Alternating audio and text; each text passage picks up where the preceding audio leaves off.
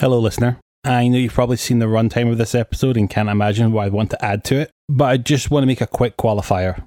We make some comments in this episode about Mikhail Gorbachev and the cameo he makes in Zangief's ending in Street Fighter 2. We don't see anything too offensive, but we do talk about him in an overly familiar manner. Just want to put into context that we made these comments before the announcement of his passing. Thank you, and I hope you enjoy the episode.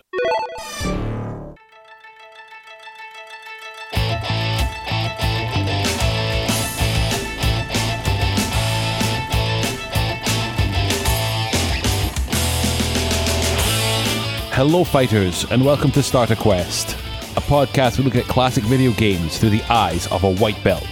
Hiya! This is episode number seven, where we are putting Street Fighter 2 one on one with Mortal Kombat. I am your host and undercover agent of Shadaloo, Alessandro Crolla, alongside my femme fatality and the star of this podcast, Jen Hughes. Hi there. I'm trying to be a femme fatale. Hello there. Hello, how are you doing today? Good. Splendid. How about you, handsome? I'm doing well, thank you. I'm doing well.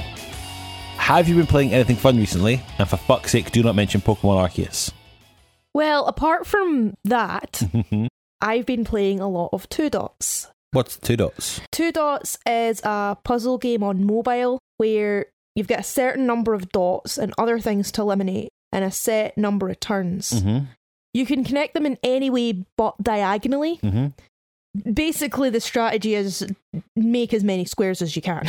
Okay, okay. When I put it like that, it sounds kind of boring, Mm-hmm. but it's very satisfying. All these puzzle games always are. It's the Tetris Candy Crush mentality of nothing's more satisfying than clearing a screen. yeah. I've seen you play it a bit, and it reminds me a lot of Puyo Puyo. What's that? It's a Japanese puzzle game that's quite famous for leasing its gameplay out to other franchises. Right. So there's a Sonic one called Dr. Robotnik's Mean Bean Machine. There's a Kirby one called Kirby's Adventure. I don't think it's exactly like Puyo Puyo because you drag the line across the touchscreen. Yeah, it's not exactly like it. It's definitely got its differences. But if you saw the gameplay of a Puyo Puyo game, I think you'd definitely recognize some similarities. I don't doubt that there's similarities. Mm-hmm. So, what were you playing? What have I been playing? Um, I'm very slowly getting through the quarry.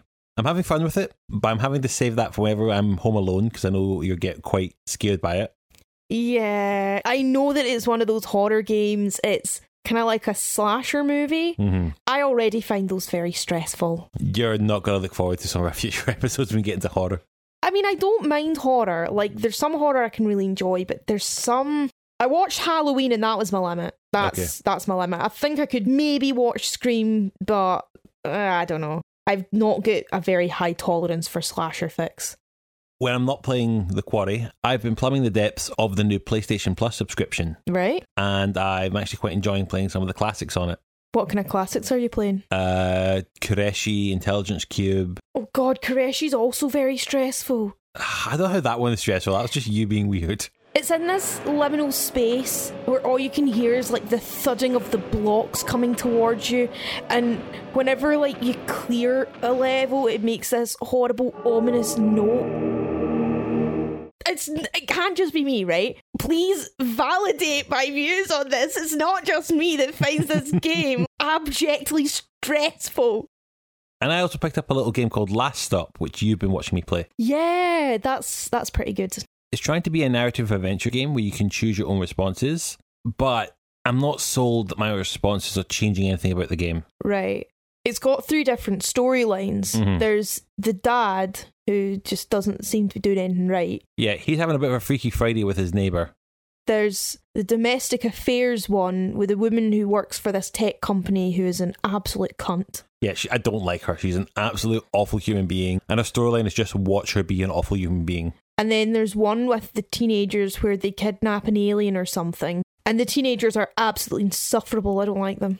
That one with the teenagers is the most Doctor Who of the three of them. It's all set in London, so there's a really strong British TV element to the whole thing. Yeah, yeah. That was the most likely that the Doctor's going to show up and save them all from this alien. It reminds me of that uh, Alasdair Beckett King video where it's every popular sci fi show Mm-hmm. and it's just Doctor Who and he's playing the Doctor and his companion, and the Doctor asks, So, I've got a machine that can travel anywhere in time and space. Where do you want to go?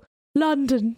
Present day London. and, and as a huge Doctor Who fan, I've always asked myself, like, why do they always go to fucking London? What's so great about that? Why do all the aliens want to invade London? Because we don't have guns. Shall we get on to our game of the day? Let's get on to it, yeah. Or should I say, games of the day? For we're doing a bit of a special comparison of Street Fighter 2 against Mortal Kombat. Mm-hmm. Before we go any further, I think we should just lay some groundwork and just ask what is the genre of these games and how would you describe it? These games are fighting games. Mm-hmm. So, lots of games have fighting in them. Mhm. From your platformers, you have to fight enemies. RPGs, you have to fight enemies, but they are not necessarily fighting games. What makes a fighting game is usually one where the fighting tournament is the main focus. Mm-hmm. So, mostly it's 1v1. Like, I know that Street Fighter and Mortal Kombat and Tekken and stuff are all 1v1. Usually, yes. Usually, Mhm. give or take. There's usually an arcade mode where you rise up the ranks and become the fighting champion, Mm-hmm. but a lot of it is just knocking the living daylights out of your friends, Mm-hmm. virtually. The goal of these games is beating the living daylights out of your opponents until their HP bar goes down and they die. Or in the case of Smash Brothers, when they become light enough that you can knock them off the screen. Yeah, like they straight up like shoot into the air. It's incredibly funny. We talked about this in our first episode, but you are familiar with the Smash Bros. series. I'm very familiar with the Smash Bros. series. So you're not a complete noob to fighting games. Yeah, I mean, my social life for, let's face it, the majority of my teenage years was playing Smash Bros. Brawl with my friends. Who's your character of choice? Character of choice, uh, sometimes Daisy, but mostly Meta Knight. Mm-hmm. Meta Knight is like a Kirby looking guy, but has a suit of armor. Yeah, we'll cross that when we get to our Kirby game. But he has a great side attack with like spins about like a drill and does the same kind of like for his up. And also, like he's one of the characters that can fly. It means that you're not as likely to fall off a ledge Mhm. and lose points. Yeah, he's a great character to use. How about you? Do you have a character of choice in Smash Bros? I've always been a big fan of using Donkey Kong. Mm. He's just always been the one I've been using since Melee that I'm very familiar with. Outside of Donkey Kong, I've gotten quite good with Sonic as well. Yeah. Uh, Sonic's another one I do quite like to use in that game. They added Sonic really recently, didn't they? Not as recently, it was Brawl actually. Oh, it was Brawl, so it was. The story mode for Brawl's underrated. It's incredible. Yeah, you said that like three times there. I, I can't emphasize it enough. I don't think your knowledge of Smash Brothers is going to help you much on this one because they both play very differently to how Smash Brothers plays. right. Let's get a bit more detail now. What do you know about these games? So, plot twist. Mm-hmm. I have actually taken part in a Street Fighter tournament. Yeah, we're kind of cheating a little bit here because you have technically played a Street Fighter game before. Uh, Not this Street Fighter, but a Street Fighter game. Yes, I think it was Street Fighter Five. It was back when uh, Megabytes was open. Yes, this was a little gaming cafe that was in Glasgow that's sadly shut down. I think through lockdown. I think so, yeah, yeah. Don't get too excited though. I'm not like secretly an epic gamer the whole time. This was years and years and years ago. I've forgotten almost everything that I knew about Street Fighter. I don't know if it is obvious if I've said enough, but my memory is not very good, which is great for this podcast because I'm going into some things completely new, even though I've done them before. We'll stick on Street Fighter for now. So, what do you remember about Street Fighter from that tournament? Um, that the kid who was playing me was uh, not very good. I kicked his ass. It's great. I don't win at video games very often, so it was a very satisfying moment for me. I think I played a girl. It might have been Chun Li, Mm-hmm. possibly. I don't really know. That's as extensive as my knowledge goes. I know some of the characters. I remember actually you got Street Fighter Five Mm-hmm. around the time it came out. Yeah, I got it through my disc rental service. Yeah, I was very taken aback at like, you know, there were loads of characters that were, as far as I thought at the time, were locked behind paywalls and DLC. Yeah. I was a bit annoyed for you, to be honest. Oh, you weren't the only one that was annoyed. I was very annoyed by that. You unlock them mostly through playing the game. Mm-hmm. But I had my friends round. We just wanted to play a fighting game, and we had to unlock everything. It's a bit of a pain in the arse. Yes. So, what characters can you name from Street Fighter then? I think there's a couple of Street Fighter characters that have appeared in Smash Bros. There is. There's two. There's Ken, Mm-hmm. blonde buff fighty man. Mm-hmm. There's Ryu, Asian buff fighty man. Mm-hmm. There's Chun Li. Chun Li didn't make an appearance in Smash Bros. Mm-hmm. I can name her mostly because of that Nicki Minaj song. Yeah, it's called Chun Li. Yeah, it's called Chun Li. It's very good. It's one of her best, actually. Any other characters you can name from Street Fighter? Um, M Bison. You know M Bison. When you were doing research, I took a squint at the screen and I accidentally saw it. Oh, damn. He looks like Solid Snake's dad. What significance does he have in the franchise? Uh, is he like everyone's dad or something? or like the father figure of the group? Not really, no. Is he the baddie? Yes. Ah, okay. Because I was gonna say that there's also a scary skull man. Wait, what? There's yeah, there's a it's not M Bison, but there's another guy who's a scary skull man who's like undead or something. Um, not sure about that one. Bearing in mind that there's things I'm getting mixed up with. A lot of these fighting games look very similar to an outsider. I'm going to have to see who who you're meaning on that one. I'm going to have to look at that in a second half. Yeah, yeah. Anyone else? Yeah, that's it. Wait, no. Um, there's the stretchy Sikh man. He's like Indian Mister Fantastic or something. And what's his name? Sanjeep? No, it's not that. No, I don't know. Sorry. That's okay. He is a character in this game, so you're definitely going to meet that one. There's no other Street Fighter characters you know. No. Is there a story to Street Fighter? Um, I don't know. Apart from being like the best fighter on the street, Mm-hmm. I don't know. Okay, okay. Do you know who makes Street Fighter? Capcom. Yes. I've watched some What Happens Matt McMuscle videos. Yeah, and the name Capcom you can't get away from. It. It's going to become a very prominent name in this podcast going forward for sure. Mm, Okay, now let's switch tracks then and talk about Mortal Kombat. right. What do you know about Mortal Kombat?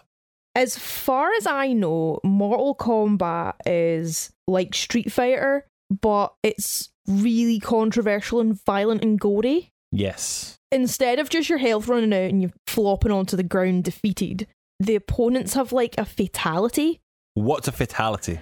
It's like one finishing move that really floors your opponent, which in theory is just, you know, like a bigger punch or something, but actually there's one where a woman gets sawed in half.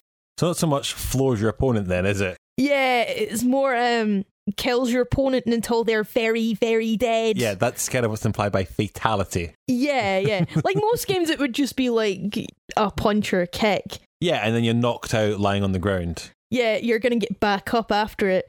You've been sawed in half or had your head taken out, ripped out with your spine hanging out, or frozen to death. You're not getting back up. No. Do you know what line normally signifies the closing moment in a fight in Mortal Kombat? I think someone yells fatality. No, before that. Their health runs out. And after that? They do like a kind of, oh no, I've lost type thing. No, you don't know then. I don't know. Very famous line to the game. this kind of gore is like it was easier to stomach in Doom because it didn't look that realistic. But I've seen some gameplay of the modern Mortal Kombat where like sawing a woman in half, very visceral, hyper realistic detail, and I actually found it a bit upsetting. It's like very gratuitous, and I think that's the problem that people had with it at the time was that it was just so violent. Yeah, we talked about this a little bit in our Doom episode. That this is one of the games that was pulled up in that Senate hearing. This alongside Night Trap, which was a game for the Sega CD. You were a security guard watching these late high school, college age girls being attacked in a house by kind of silly looking, Gorilla Man. kind of, they look more like swamp men kind of thing. Right, okay. And you had to protect them or they would be kind of dragged off screen by these men screaming. Yeah, which sounds really upsetting and stressful. Yeah, it's a very shit game, don't get me wrong. It's never getting on the podcast. Yeah. But between the sexual distress of Night Trap and the extreme violence of Mortal Kombat, games got dragged over the coals over the pair of them. Yeah.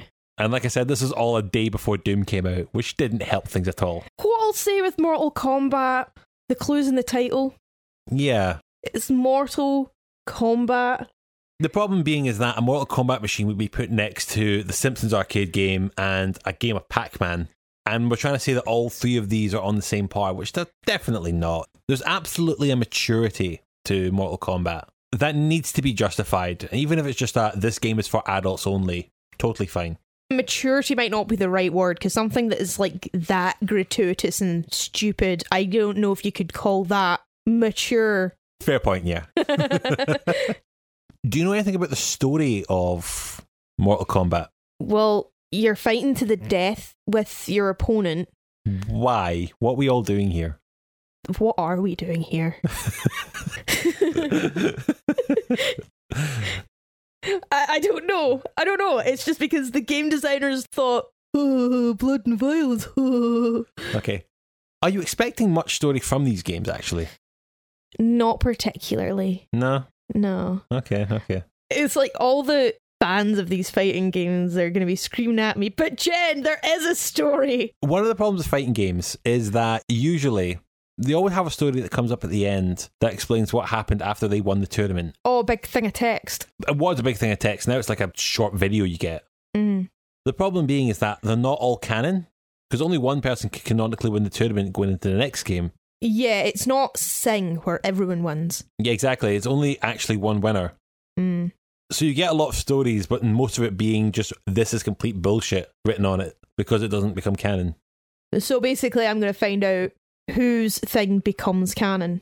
Maybe. We'll explain what we're doing when it comes to playing through the games later. Yeah, there's like a 1 in 16 chance that my ending will be canon. For now, though, let's just finish up on Mortal Kombat and ask what characters can you name? So there's Shao Kahn, Yes. big scary skeleton man. What's his significance to the story? Is he the baddie? Yes. Because skulls. Yeah, he is the big bad of Mortal Kombat. There's Shao Kahn's brother who looks like Sting. Not the police Sting, the wrestler Sting. I'm not sure about this one. Uh, mom. Someone's mother is in the game. Wait, what?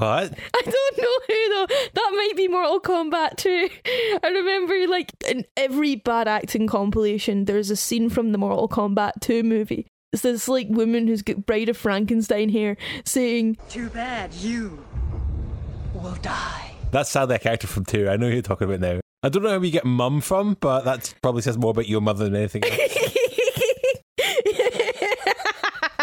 You know she listens to this podcast. I know she does.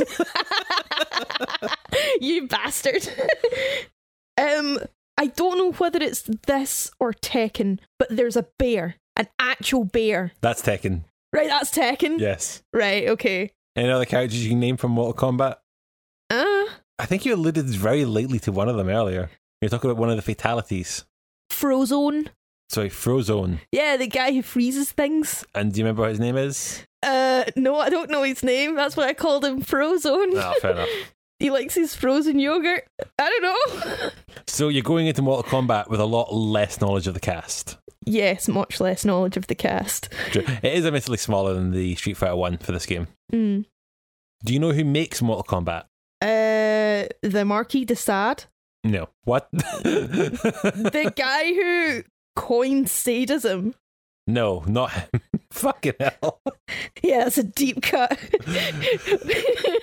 Only true intellectuals will get.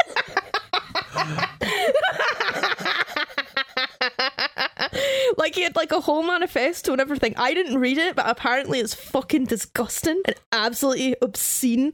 Well, sadly, it wasn't him. Sadly. So you don't know who made this game then? it's not also Capcom. No, it's not Capcom who made this one. Nintendo. nah. Do you know what makes the art style of Mortal Kombat, other than the obvious blood and guts, special in any way? Is it 64 bits? No.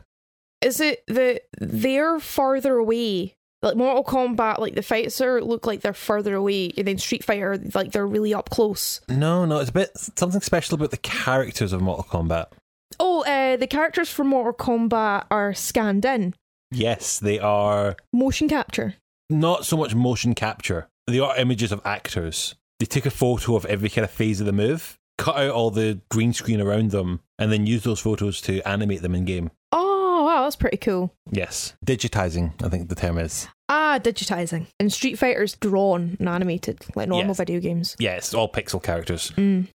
So I think that's quite an interesting basis on both games. You're going in, admittedly, a little more experience of one over the other, Marginally. but you're going into both with very little information. So, what do you expect from these games? Um, I'm expecting them to be kind of similar, Mm-hmm. except for the character roster and the fatalities in Mortal Kombat. Mm-hmm. Apart from that, I don't know if my time button mashing in Smash Bros will be any help. These two games do make for a very interesting comparison. They came out about 18 months apart. Very much Mortal Kombat was made as a response to Street Fighter. So it does have the advantage of building off the first game. But at the time, the two of them became tentpoles in the format wars. So, what's what happened with Mortal Kombat? The person who created it took one look at Street Fighter and said, I can make something more hardcore than that. Yep, pretty much. I can do it harder. I think comparing the two of them does define a dialogue in the styles of fighting games.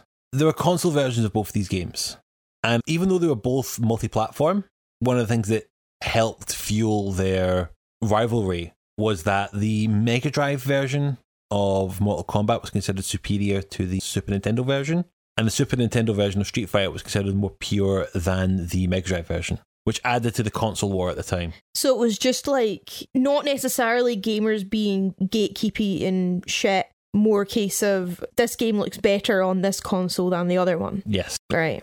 Because you do get some people who are just gatekeeping purist for no good reason at all. Back then, any reason to say my console's better than your console was just taken with both hands. It's just remarkable how little people change. Tribalism is still very much alive and well. Yep. But to be clear, we're not going with the console versions of these games. We're actually using the arcade version. Oh. Yeah, we're going all out. I've downloaded the MAME emulator, which is the mother of all arcade emulators. So we're going to get to play these games in the truest experience for the pair of them, which were considered at the best in the arcades. To do this, one of the kind folks over at NGI Events have graciously given us a loan of a fight stick to use for this comparison. Thanks, guys. Oh, fuck me, it weighs a ton. Oh my god. It's a very heavy machine, but the size of a laptop. Heavier than a laptop. It's a thick boy. It is a thick boy. it has a joystick for moving about. It's got a little ducat for the start button, which you can close over. Because it's very easy in the heat of the moment with a button mashing to accidentally click the start button. hmm Uh, that's happened to me a few times. There's like a little strip of function buttons, Mhm. which I probably won't be needing that much. No. And then there's one, two, three, four, five, six, seven, eight. There's eight buttons, which include your left and right triggers. This one's got the PlayStation buttons on it, but that's nothing you have to worry about. Yeah. It is just eight buttons with a stick, and this is as close we can get to how the controls would be like in the arcade. Yeah. In the fighting game scene, fight sticks are considered mandatory to get the best out of these games. Right? Why is that?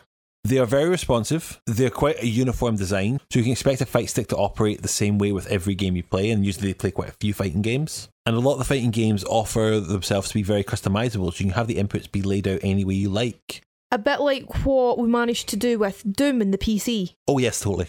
Yeah, that's the good thing about PC games and this fight stick is that you can customize it to make it accessible. When it comes to choosing these games, I chose Mortal Kombat 1 as it was made as a response to Street Fighter 2 and had that to build from. And they mostly just came out running with the franchise. So I think it is slightly easier to play than its sequel, which would be good for a newbie. Street Fighter 2, on the other hand, I don't think you know this, but Street Fighter 1 was kind of a nothing game. It's a very weak, weak entry. In what way? It was more like a concept game than it was an actual proper entry. You only ever play as two characters. Didn't sell well at all, didn't have anywhere near the appeal of its sequel. You ever got to play as Ryu, or there was a player v player mode in Ken. They took that player v player mode and go, let's take that, but develop it for a range of other characters, and that became the franchise. Mm-hmm. Street Fighter 1 stumbled, and Street Fighter 2 ran with it. My personal experience with these games is quite like a lot of kids my age. I played them when I was younger. I played Mortal Kombat on the Mega Drive and can still remember the cheat to turn on blood, Abacab. Oh, like the Genesis song. Really? Yeah, there's a song called Abacab. I don't think it's about Mortal Kombat though. I would be very surprised if Phil Collins had played Mortal Kombat. But then, you know, people are complex. Wow. So the Genesis song Abacab on the Sega Genesis. I think it might be a coincidence, but yeah. I wouldn't be surprised if this was intentional. The guys who made Mortal Kombat were huge in creating little Easter eggs like this. Ah, that'll be it. So, a code on the Mega Drive, which in America was known as the Genesis, to unlock blood is a song by Genesis. See, it's not just Jen that learns things this podcast, I learn things too. Yes. Street Fighter 2, I actually played on the Amiga, a particularly awful port, all things considered, but still the format I got familiar with the franchise with. I have to admit that I'm not great at either game. Neither is my fighting game of choice. I'm more of a Tekken man, which we're saving for a future episode. Oh, Sandro, are we going to do like another uh, fighting game versus fighting game? No, when it gets right to Tekken, we've got a lot more with that that we can do its own episode on it. The only reason why I'm doing this game v game for Street Fighter and Mortal Kombat is because outside of trying to complete the game with all characters, it's quite light on content. Right, okay. I can't feasibly ask you to complete this game with every character. It's just not a skill that many people can possess. But I can feasibly ask you to complete Tekken with every character. Right, okay. I'm thinking comparing them instead just gives you a great basis that we can use to explore fighting games in greater detail in future episodes. Ah, okay. I'm going to move into the rules of gameplay for now. Rule one you have to try every character in the game until you're at least familiar with what they can do. Okay. Once you try them all, I'll expect you to come back for our second half with a ranking list of your favourites from F tier to S tier. Oh, I love doing these kind of ranking things. I'm in a Discord chat for Diamond Axe Studios and we do like rank downs for music and stuff really regularly. We don't use the F to S tier, like a lot of the tier YouTube videos. Mm. We just go for like an excellent through to terrible. Rule two you'll have to complete the arcade mode at least once using any fighter of your choice. Right? We will have the full access to the emulating software to save state as we see fit, and I don't mind cheating to do this because it's not an easy task. Right. As long as you experience beating this game once, that's all I'm after. Right. Rule three by the end of the episode, you have to decide which game is the better game and Mm. why. Yeah, that'll be fun. We are here to find out which is the better fighting game for our resident noob.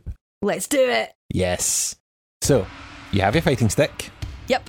you have your violent tendencies. Yes. Are you ready to pit Mortal Kombat against Street Fighter 2? Fuck yeah. Let's get started. Fight!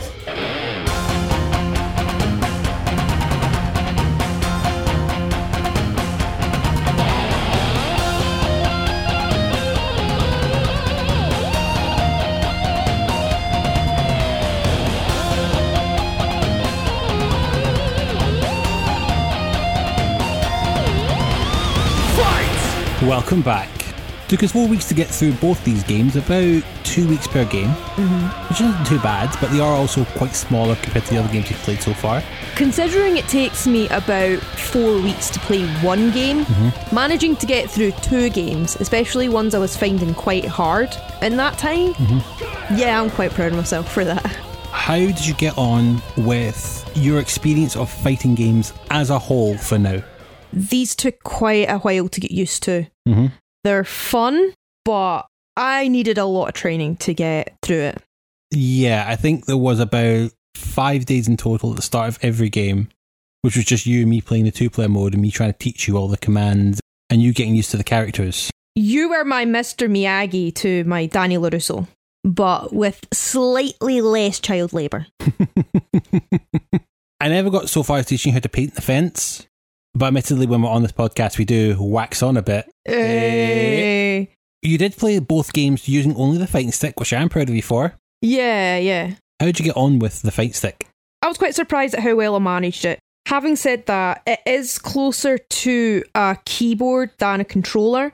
The one disadvantage is because the joystick can move you in any direction, it can go like a full 360 Mhm. degree angle. It meant that I'd sometimes accidentally jump or duck when I wanted to do the fighting moves that needed the joystick. Mhm. In both games, there were two of the eight buttons that just weren't doing anything. Street Fighter 2 is designed for six button setup, and Mortal Kombat's designed for five button setup. So uh, there are just two buttons there that do nothing. Yeah, to simplify it with Mortal Kombat, I did just use two buttons to do the same thing as one button. Yeah. Because there's usually supposed to be a block in the middle, so I just put both buttons to be block. Yeah, and you had to tape over the duff buttons as well. Yeah, I do apologise to the guy over at NGI who loaned us the fight stick. We just used some masking tape, so it came off incredibly easy. But yeah, we did lightly tape over the buttons. We did have them taped down, but the first time we had to rebind buttons, we saw the flaw in that one, so we left them with tape over it, but the buttons not held down. hmm That was a bit of a pest to say the least. In saying that, I probably would have struggled quite a bit more with a controller. Despite the fact I'm more used to a controller, Mm-hmm. I think having like all the buttons in like front of you and there's like no like left or right triggers or anything like that made it a lot easier. I think if we were going to do this on a controller, the Mega Drive controller would have been the one of choice because that had the six buttons in the front of it. Right? Oh yeah, so it does. Yeah. Seeing as the game's your only comparison, how would you say the games felt compared to Smash Brothers? Um I find them more difficult. How so? Well, I found the computer players in both games pretty merciless. Mm-hmm. which is again a feature, not a flaw. They wanted the computer played characters to be difficult, so you'd keep putting money in the machines. Yeah, that's what they're designed to do. It was a real difficulty curve for me. With Smash Bros, at least the Smash Bros games I played, you can add handicaps. There's tutorials if you need them. Mhm. There's a bit more, oh, depending on what game, there's a bit more of a story mode type thing Mhm. there's so many characters that it's probably impossible to say that all of them have different fighting styles. Admittedly, all the features talk about there, though, they will come to fighting games, even just by the PlayStation generation. The Street Fighter Alpha series had training mode, mission mode, a more robust storyline to it. All these things to make it more comfortable to the player. Yeah. The games are a lot more forgiving and a lot more introductory to newbies, but they also have a lot more complications to them. Again, picking the arcade versions are very purposely some of the most boiled down experiences of both games. That's another reason I want to go back to the early 90s. Nowadays, they have so many of these new mechanics that honestly is what puts me off fighting games. Really? It's things like having to learn what a bounce cancel is. I'm just like, I don't care to learn this. Yeah, not gonna lie, there were points at the start of my journey where I was tempted to just give up. If I wasn't playing this podcast and I didn't want to give these games a good shot, I would not have gotten as far as I have. But then, looking back at it now, and as the listener will learn by the end of this, you got a lot further than you might have expected you would. I got much further than I expected, actually. Mm-hmm. I'm very proud of myself. With that being said, we can't go any further talking about fighting games as a whole, and we're going to have to get more specific on both games. Yes. I'm going to do the history and design, and I'm just going to talk about these games in turn of how they bleed into each other. The story of Street Fighter 2 starts with two names Akira Nishitani and Akira Yasuda. Okay, who are they? Nishitani was a well regarded hand within Capcom. He had manned quite a few of the arcade games in the 80s, and he would go on to be one of the lead designers on Street Fighter 2, all through the development of Street Fighter 2 and its further iterations, and then well into their next Street Fighter project. Yasuda, who also goes by the name Akiman, was the lead art designer for Street Fighter 2, and saw the art as being the key appeal of the entire franchise. Right. Yasuda's done a lot of design work both in video games and in anime, and he's still going quite strong even to today. Yeah, that makes sense because Street Fighter's aesthetic is very anime. Yes, that's absolutely intentional. He wanted to draw these characters who had maximum appeal and leaned more on the manga styles of the time to create a high appeal for these characters. Those two, alongside the producer Yoshiki Okamoto, led development on the game. However, all three were not involved in the creation of Street Fighter 1. Right? That was created by Takashi Nishiyama and Hiroshi Matsumoto, who wanted to make a game in the style of a quite seminal 1984 game called Karate Champ. Right. That is one of the earliest links to the fighting game genre and will come up later in this episode. Okay. Street Fighter 1, you either played as one of two characters, who both appear in this game again, and you would go from country to country fighting a different opponent until you got to the boss. So it still plays a lot like how this game played. But you didn't get to choose what character you played? Not really, no. You either played as player one or player two, essentially. Because uh, Ryu and Ken are just the same character. Yeah, we'll explain that more when we get to the characters. After Street Fighter 1's release, both those guys had left Capcom to work for a company called SNK and would create the Fatal Fury King of Fighters series. Right, I don't know what that is. Honestly, if we wanted to, we could have made this episode a three way duel between Street Fighter, Mortal Kombat, and King of Fighters. In Japan, Mortal Kombat isn't as popular as King of Fighters, so the rivalry was more between Street Fighter 2 and King of Fighters. That makes sense. Mm-hmm. Also, totally worth pointing out, but not very important for this episode. Street Fighter 1 was the first game in which Keiji Inafune got his start in the gaming industry as a character designer. That's a name that will become more relevant in a future episode. So, instead, Nishitani, Yasuda, and Okamoto made a different game called Final Fight, which does have some ties to the Street Fighter franchise. However, they wanted to go back to the Street Fighter 1 formula and think on how to develop that directly. They came up with the idea of doing a game a lot like Street Fighter, but beef it up by taking that exact same idea of Street Fighter 1, where you are a character going on a journey around the world and fighting different characters along the way, but this time making it that you can play those characters too. That sounds like quite an upgrade. It is. So you went from having just technically one playable character with two palettes to eight playable characters. If you play Street Fighter 2 as Ryu, you're literally just playing Street Fighter 1 again. For the most part, yeah, with improved controls. With improved controls, of course. They made the game a lot easier to control than the original game. They made the special moves a lot more simple to perform. And they gave the players new features like throws and more efficient blocks. We're talking about video games improving over time. This is a quite a good example of that. Mm-hmm. They wanted to work from the mantra that every playable character should feel different to play. Yeah. Give them all advantages and disadvantages for players to use, abuse, and overcome. Which is a good feature in a fighting game. I really liked that. Yeah. Street Fighter 2 was released in February 1991 and went on to be the fourth highest grossing video game of all time, Wow. grossing over $17 billion when adjusted for inflation. The only things higher than it on the list are Dungeon Fighter Online, Space Invaders, and Pac Man. I've heard of two of those things. Yes. Now, at the time Street Fighter 2 was being designed, an American company called Midway were making a name for themselves in the field of digitized graphics. Yeah, yeah, I think I, I know where this is going. Back when they were still Williams games, they'd begun releasing games which used photographed images for sprites.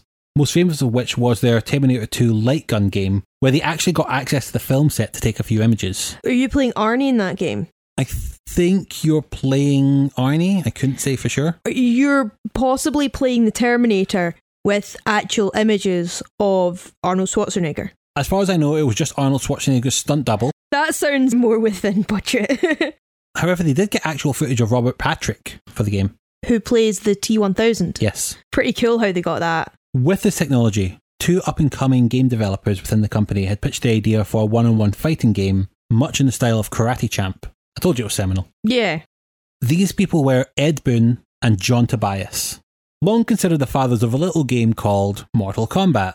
Oh, that's really cool how Mortal Kombat's get two dads. Yeah. they were both junior developers who had met and bonded over this idea that drew on their love of kung fu movies. You can very much see that in how everything about the game is. Yes. It's very cute, actually. If it wasn't so horrifying and violent, it would be very cute. When Midway's management saw the success of Street Fighter 2, they took this idea for their own fighting game and greenlit it. But with the caveat they had to complete the game, originally said six months, but then upped it to eight. A tight timescale. But thankfully, Tobias and Boon had been brainstorming ideas for this project since they made the pitch. Right. They originally tried to secure a movie star to lead the project, reportedly Jean Claude Van Damme. Yeah, you can also see that in the gameplay as well. We'll get to that. Yeah, they were going to try and do it as an adaptation of Bloodsport. What's Bloodsport? It's the movie that made Van Damme famous in the West. Ah, okay. Sadly, the deal couldn't be secured, but thankfully they went ahead with the project anyway. Mm. Boon reached out to one of his old martial artist friends and did their very first test character. It's really cool. There's actually footage of them filming the video of the characters in their costumes as they would appear in Mortal Kombat that's on YouTube for you to watch. Yeah, yeah. They're in this grey room and just posing and doing moves in front of a camera, with then getting scanned and then rendered on a PC to get put in the game. I think that's what they did with uh, Snow White and the Seven Dwarfs. Not with computers, but uh, yeah. So when they made Snow White, this was before, you know, like digital computers or digital photography. What they did was they filmed live action actors playing all the characters, and then their animators traced the movement. That way, they were able to get across like realistic movements, like Snow White moving like an actual princess. They did that to make the movement more realistic and the facial features also a little bit. Obviously, modifying it and stylizing it, but it's very interesting. That's called cell animation, I mm-hmm. think. I learned a bit about it in film, but it was a while ago, so apologies, I might have gotten that wrong. It's taking the same idea of Snow White and adding blood, Yes. which is exactly what Snow White we needed, if you ask me. But in the original Grimm fairy tale, the Wicked Queen is made to dance in hot shoes until she dies. I mean, I think falling off a cliff was a bit more humane, actually. Having been crushed by a rock. you've got to learn when we get to Tekken that using cliffs to kill people is just such a bad idea. When designing Mortal Kombat, Boon and Tobias had the cute idea of taking a sprite where the character gets beheaded, which was meant to be a defeat screen if you lost to the final boss, and instead repurpose it to make Johnny Cage punch someone's head off. This gave way to the bastard spawn of this series called the Fatalities. oh my god, the fatalities.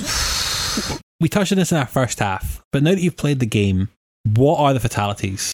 With fatalities, they're horrendously gory finishing moves. Mhm. You or your opponent has run out of health, and the game says, and you're supposed to do a whole bunch of fancy button moves to get your character to do a horrendously gory move, like punch someone's head off, freeze them to death, throw them into a spiked pit full of the developers' heads. Yep, that's a thing. That's a thing.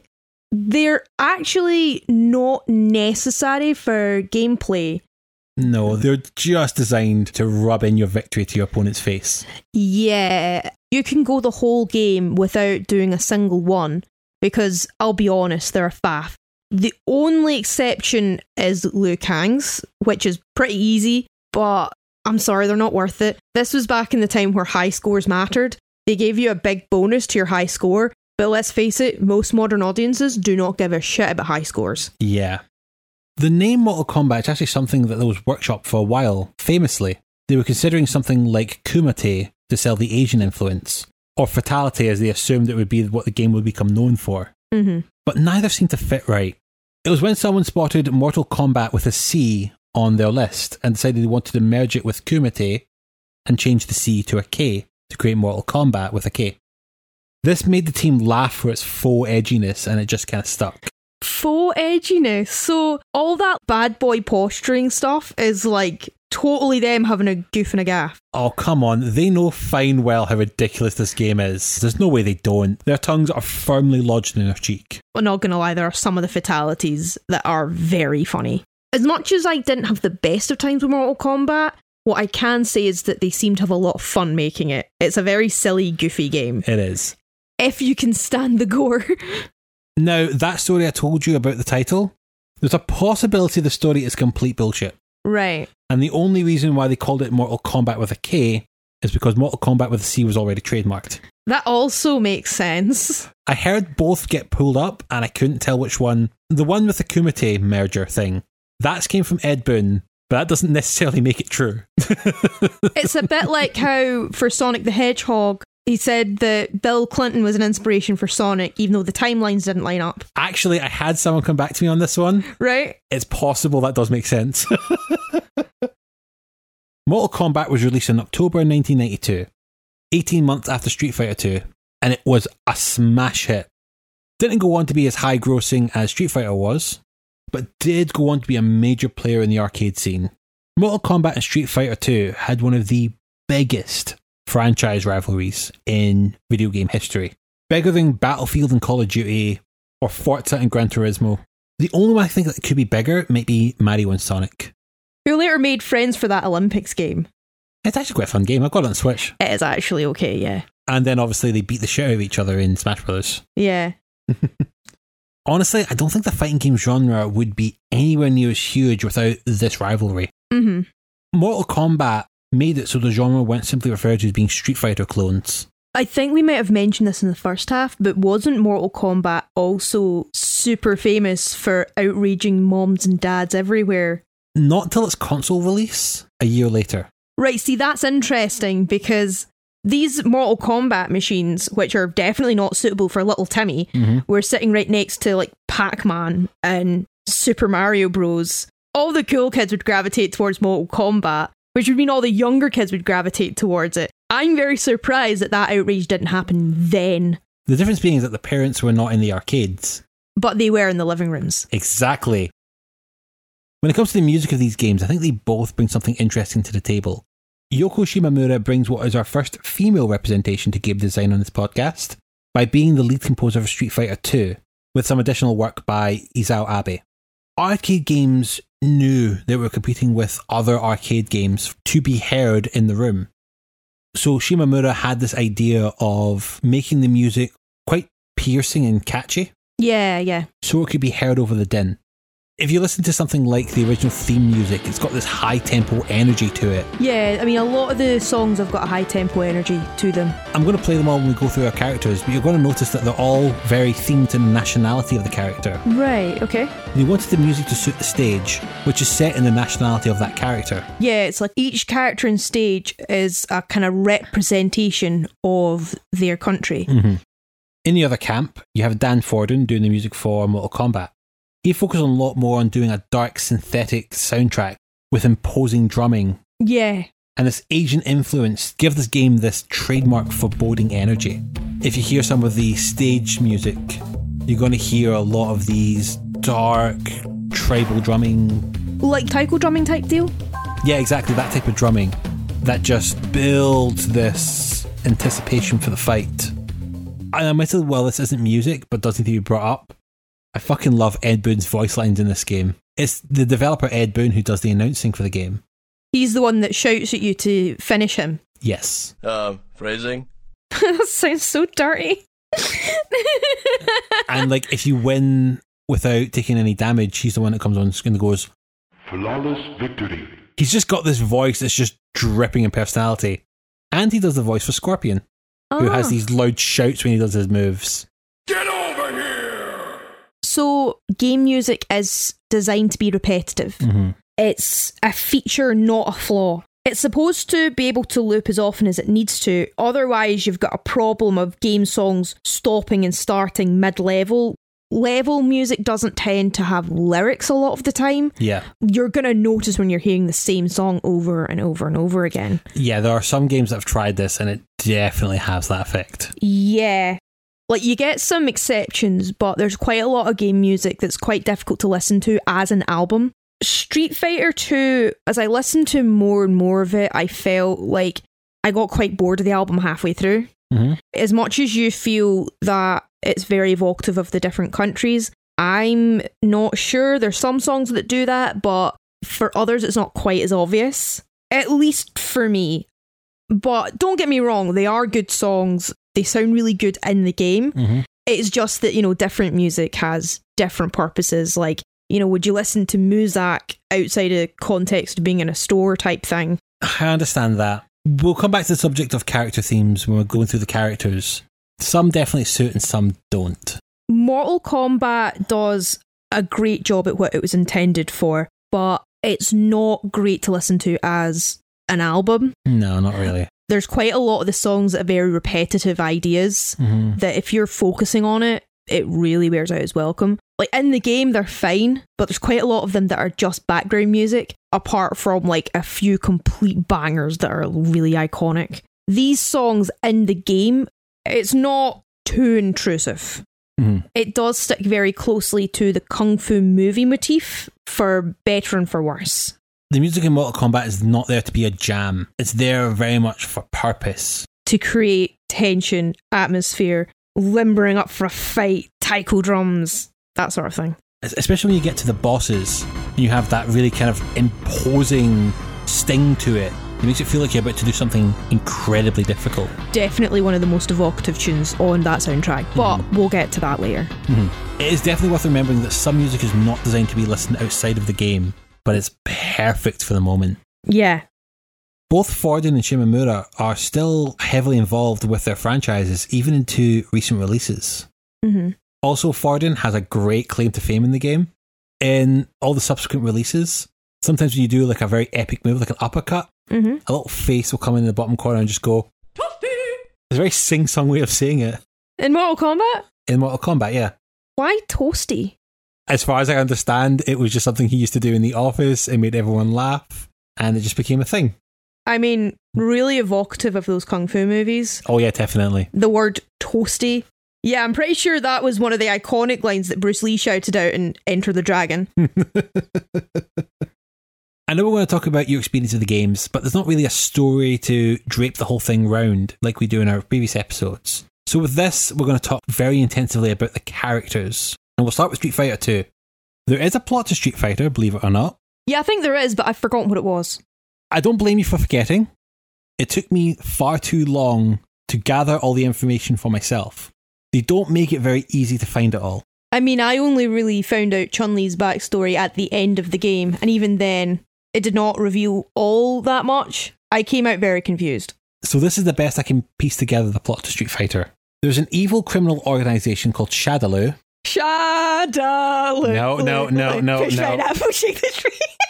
I'm sorry. I'm sorry. That that is the name they've chosen.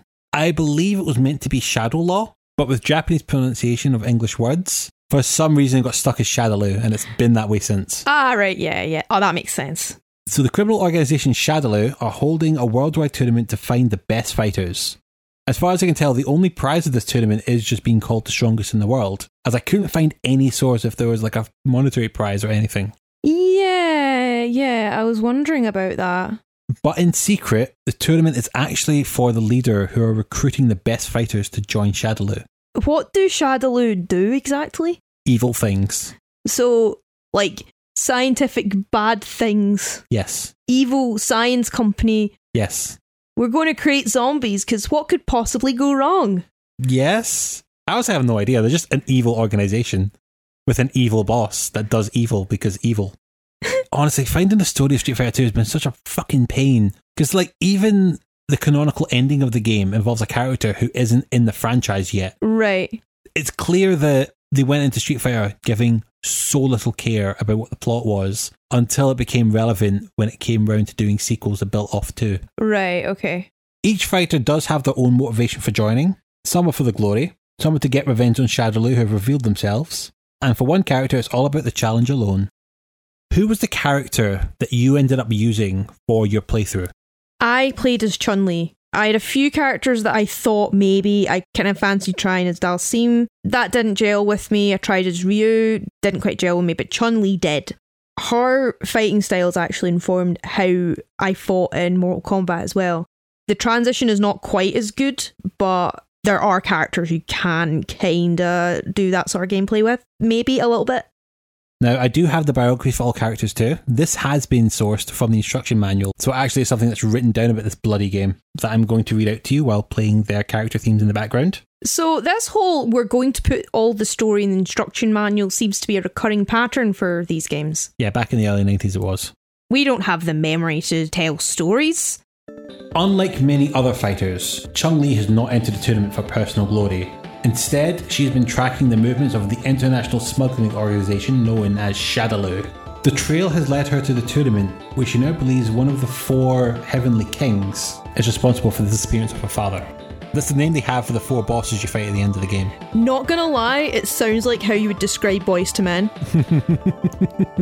I mean, when you think about the four bosses to this game, I think they can make a boy band, yeah. Stunned by her good looks, opponents often underestimate Chun Li's ability to find themselves flattened by a few well placed kicks. Chun Li's quest for justice guides her life, but at the heart, she's just a young girl who yearns to live a normal life. Chun Li's music is actually my favourite piece in the game. It uses a lot of uh, pentatonic scales, scales that are like, you know, five notes. You'll recognise that sound in traditional Japanese music, but also in traditional Scottish and Irish music. It's a really nice sound. It is interesting that they do make sure to emphasise how pretty and single she is. Yes, she is a pretty single female. Yeah, I mean, great, but is that relevant? As this is an audio podcast, I would like to invite you to describe every character as we bring them up. hmm She's got quite pale skin Mhm. and brown hair and the kind of space buns type Mhm. thing. She wears this like beautiful long silk dress that's got slits at the sides Mhm. Because it's easier for her to move around in, not for you know any other reason at all. Yeah, this is video games in the 90s. There's probably another reason involved. Yes, absolutely.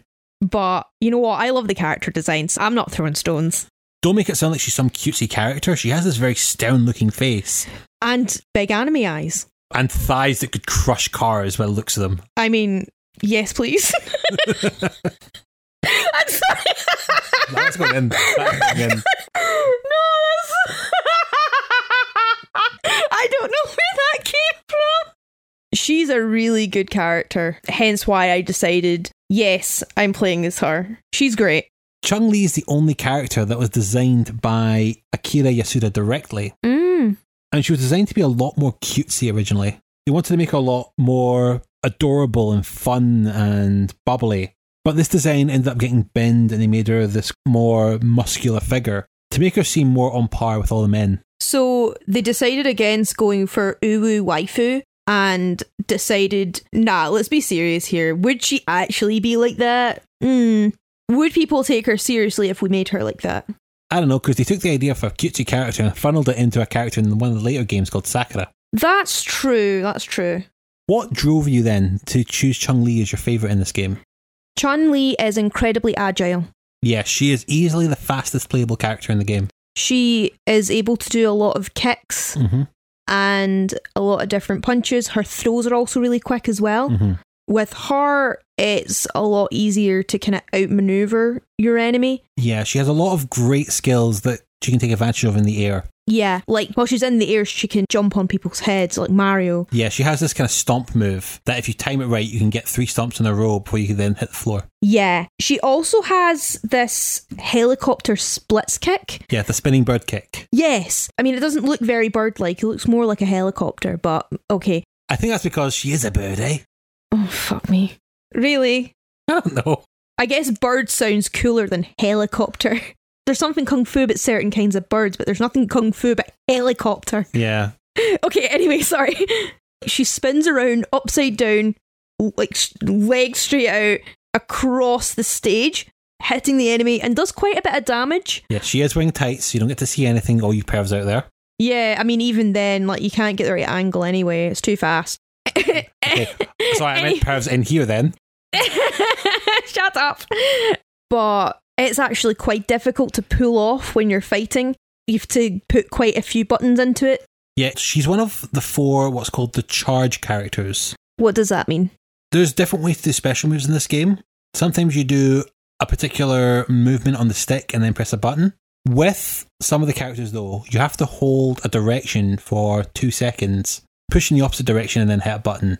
So you charge up the move first and then you hit. Right, yeah. All the other characters who have charge moves have one where you move backwards and it's forward hit. And it allows them to be a lot more agile with their charge moves. Chun Li is the only character who doesn't have one going back. To do the spinning bird kick, you have to hold down, Mm-hmm. which still can be used quite strategically. But the two seconds can kill you in preparing for a move. Especially if you're up against a really fast character. In later games, they reduce that to one second, and it's a lot more usable at that point. Mm-hmm. But that's her one drawback is that the spinning bird kick is a bit of a useless move. Thankfully, you made use of the head stomp. Yeah, it was fun. She also has a lightning kick where Yes. she kind of like does like a whole bunch of really rapid fire kicks, kick, kick, kick, kick, kick, kick, kick. And sometimes if you leave it charging too long, an enemy can end up taking advantage of that. Yeah, but it is a great way to knock an opponent back and get yourself some room when you can start then planning your next move. Yeah, it's quite good for that. And also looks pretty cool. Yeah, it does. Mm. So, with your favourite character selected, we're now going to go through the characters one by one that you fought on your way to the four heavenly kings. hmm First, we have Ryu, who serves as this game's default protagonist and was the character of choice for the first game in Street Fighter. Yeah, he was the Japanese buff fighty man I mentioned in the first half. Yes. A student of the Shotokan School of Karate, Ryu has developed into a pure warrior He has devoted his entire life to the perfection of his fighting skills and has left everything else in his life. Ryu has no home, no friends, and no family. Instead, he wanders the globe seeking to test his skill against other fighters. Not gonna lie, that sounds like a nervous breakdown waiting to happen. No, fighting is all he needs in life. He doesn't need no women, doesn't need no cars, doesn't need no house. He got the fight. Yes, he doesn't need no women, he doesn't need that level of fighting. Yeah, he's not quite adept at that type of fighting. Probably the strongest all round fighter, Ryu has claimed the title of world champion after his narrow defeat of Sagat. Plot to the first game. right. Cool and calculating, Ryu is very patient in combat. When Ryu observes weakness, he moves quickly to dispatch his opponents with the awesome power of his Dragon Punch. See, I was expecting Ryu to be a bit more of a Mary Sue. A Mary Ryu, if you will. His only flaw is that he cares too much. Though his only flaw is that all he cares about is fucking pasting your face in. Yeah, pretty much. He wore a white karate gi. He has like dark hair, bare feet. He looks like he owns a small dojo. He's always been the de facto protagonist of the whole franchise. Mm. So when it was time to design this game, Ryu was considered the base state. All characters would be compared to Ryu. So, example, Chun Li's designed to be faster than Ryu. Right. Ryu has all the same moves he has from the first game, including his three special moves. He has what we previously mentioned, the Dragon Punch, or is better known as the Shoryuken. Oh, the uppercut one? Yeah. That actually, in all the special moves in this game, I think that's the only one you couldn't perform. Yeah, I don't remember why that was. You have to do this kind of Z with the controller. That's why it's very hard to do a Z even with the joystick. And do a Z as quickly. Yeah, the movement just completely fucks you up. It's one of those things that it took me a while to learn too. But once you learn it, it's such a satisfying move. I can imagine. He also has the Hadoken. Hadouken! So, oh my god, that sounded really racist. That's the way he says it. How would you describe the Hadoken? Um, he puts his palms together and claws his hands, and then a bolt of energy shoots from his hands. Yeah, essentially just releases a fireball. He like does the fireballs from Mario, but like with two hands rather than one. And that is the move which I am literally Googling right now because I can never bloody pronounce it. The Tatsumaki Senpyaku. The what? The weird hurricane kick he does. Oh yeah, yeah.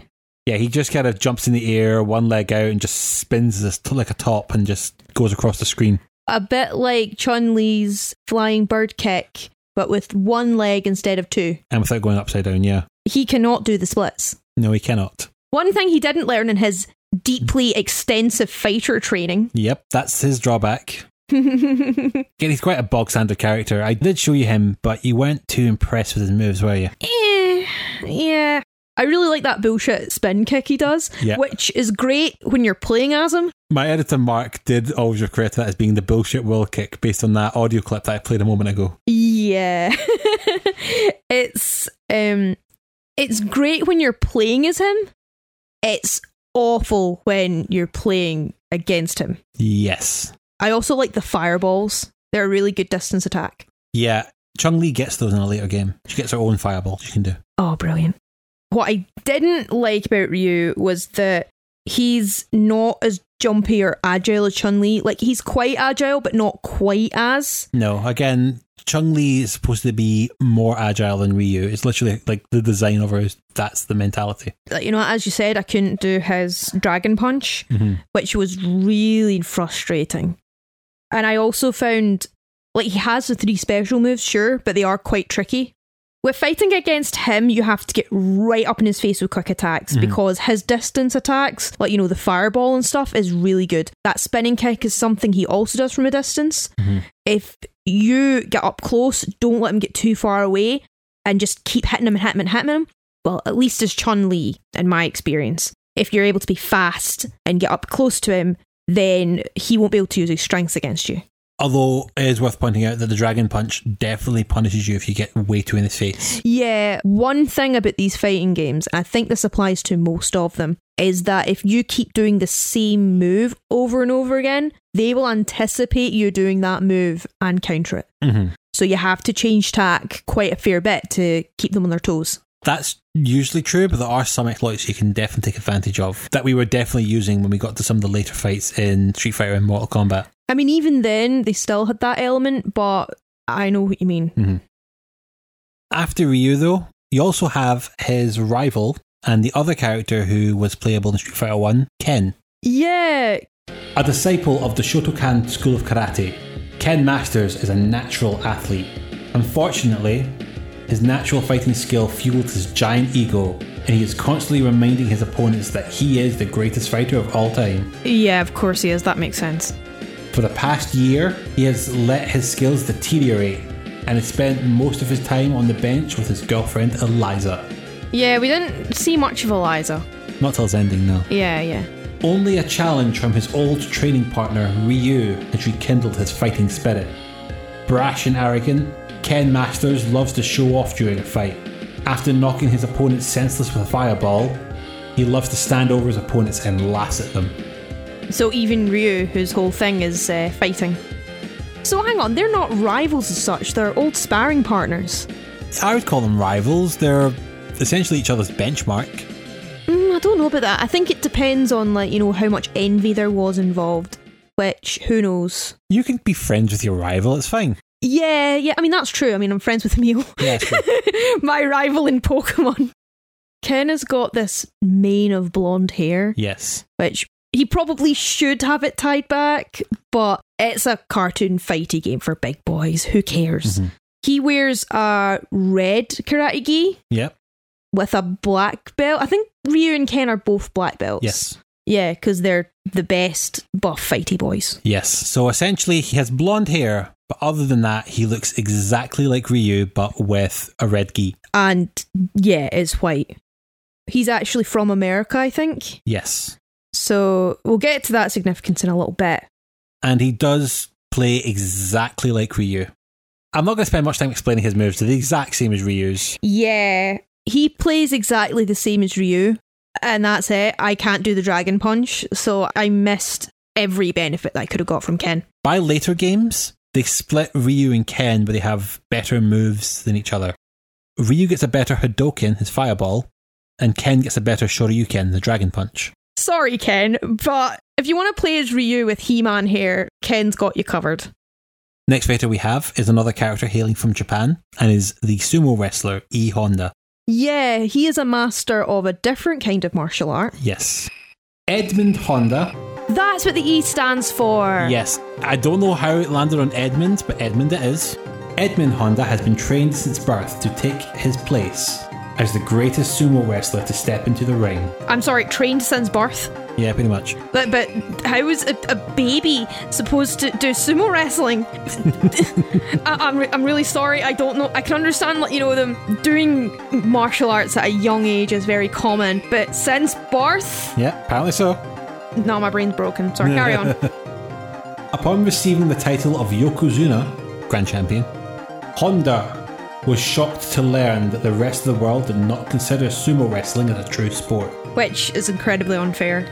Outraged, he has vowed to prove that sumo wrestlers are the greatest fighters in the world. I can understand why he would be angry at that, considering how hard sumo wrestlers train. It is intense and rigorous and takes up like their whole lives. Uh, Yeah, totally get that. A strict disciplinarian, Honda guides his pupils with a stern hand. He understands that goals are reached only through hard work and dedication. Just by looking at him, you can tell that that's what he's like. Yeah, and that also exactly explains how you got through these games. yeah. Quick and extremely powerful, Honda's greatest advantage is his size. He loves to pound his opponents into corners and knock them out. Amazing. No, I'm sorry. It's just like he loves to pound his opponents into a corner. Yeah, I just caught that when you said luck. You can see the microphone shaking. He loves to pound his opponents into the corners and knock them out with a quick flurry of his hundred hand slap.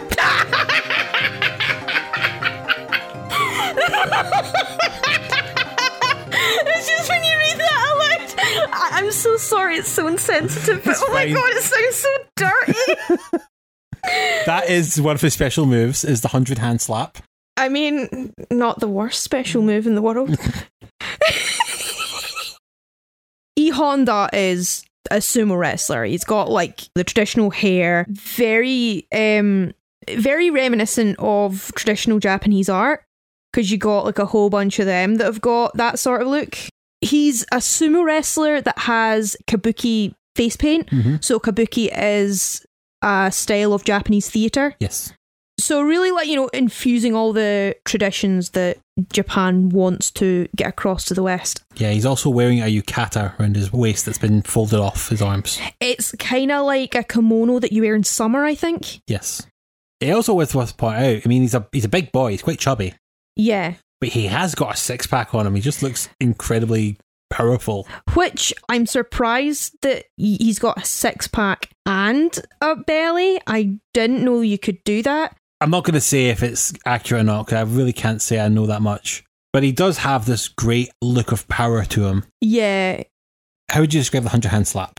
Um, it's a bit like Chun Li's lightning kick, Yeah, but it's with a punch instead of a kick. oh, a slap. But yeah, but like an open palm strike. But yeah. Yeah. Oh, yeah. Open palm strike. Yeah.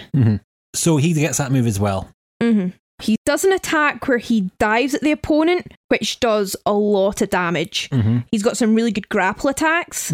He is surprisingly agile for a heavier character. Yeah, he walks slowly, but he does have some great dive ins. Yeah, he's got some great dive ins and can jump quite well, Yeah. which surprised me. But he's not quite as fast as some of the other characters, despite all these advantages. He's like not the best at jumping, but it's a lot. It, when you're playing as him, it's a lot easier and a lot better than what you think. Yeah, he's such a strange character because while Ryu is Japanese, he's not really designed to be very Japanese looking. Yeah. This man is designed to be a stereotype of Japan. hmm And it's fascinating to see how the Japanese would make a stereotypical Japanese person. Well, I think it's, you know, infusing a lot of different Japanese traditions and things that are Japanese. It's kind of like how stereotyping Scottish people as, like, you know, wearing the full Highland garb and maybe some blue face paint, possibly if you're Mhm. feeling spicy, with an Irn-Bru or a whiskey in his hand. I think it's kind of like that. One of the weirder things, though, is that his stage is based in a Japanese bathhouse. I mean, how do you manage to fight in a Japanese bathhouse? Sweatily.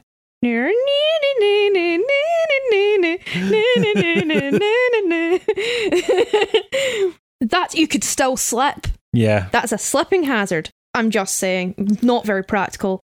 Next up, we're off to Brazil to fight the wild beast man that is Blanka.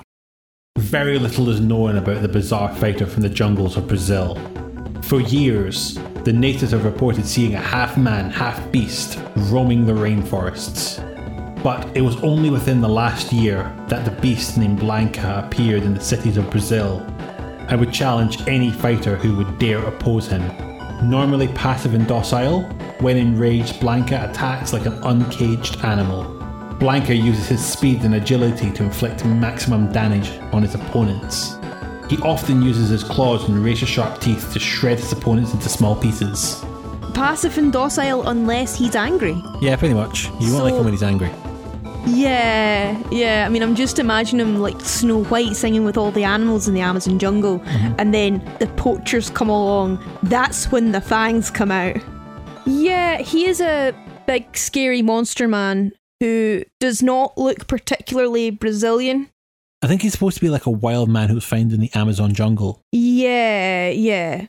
He is a scary monster man with a big mane of hair that goes right down his back. He's got like fangs and green skin. How did you not open with the green skin?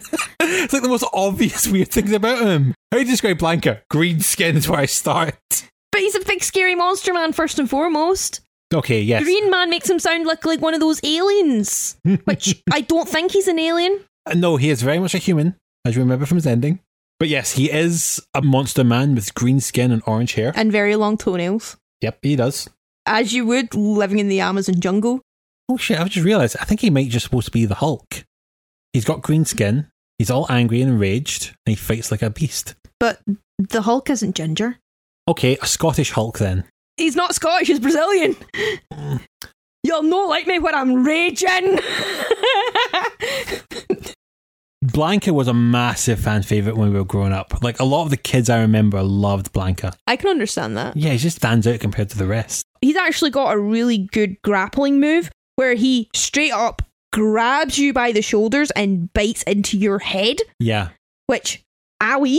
Yep. Yep.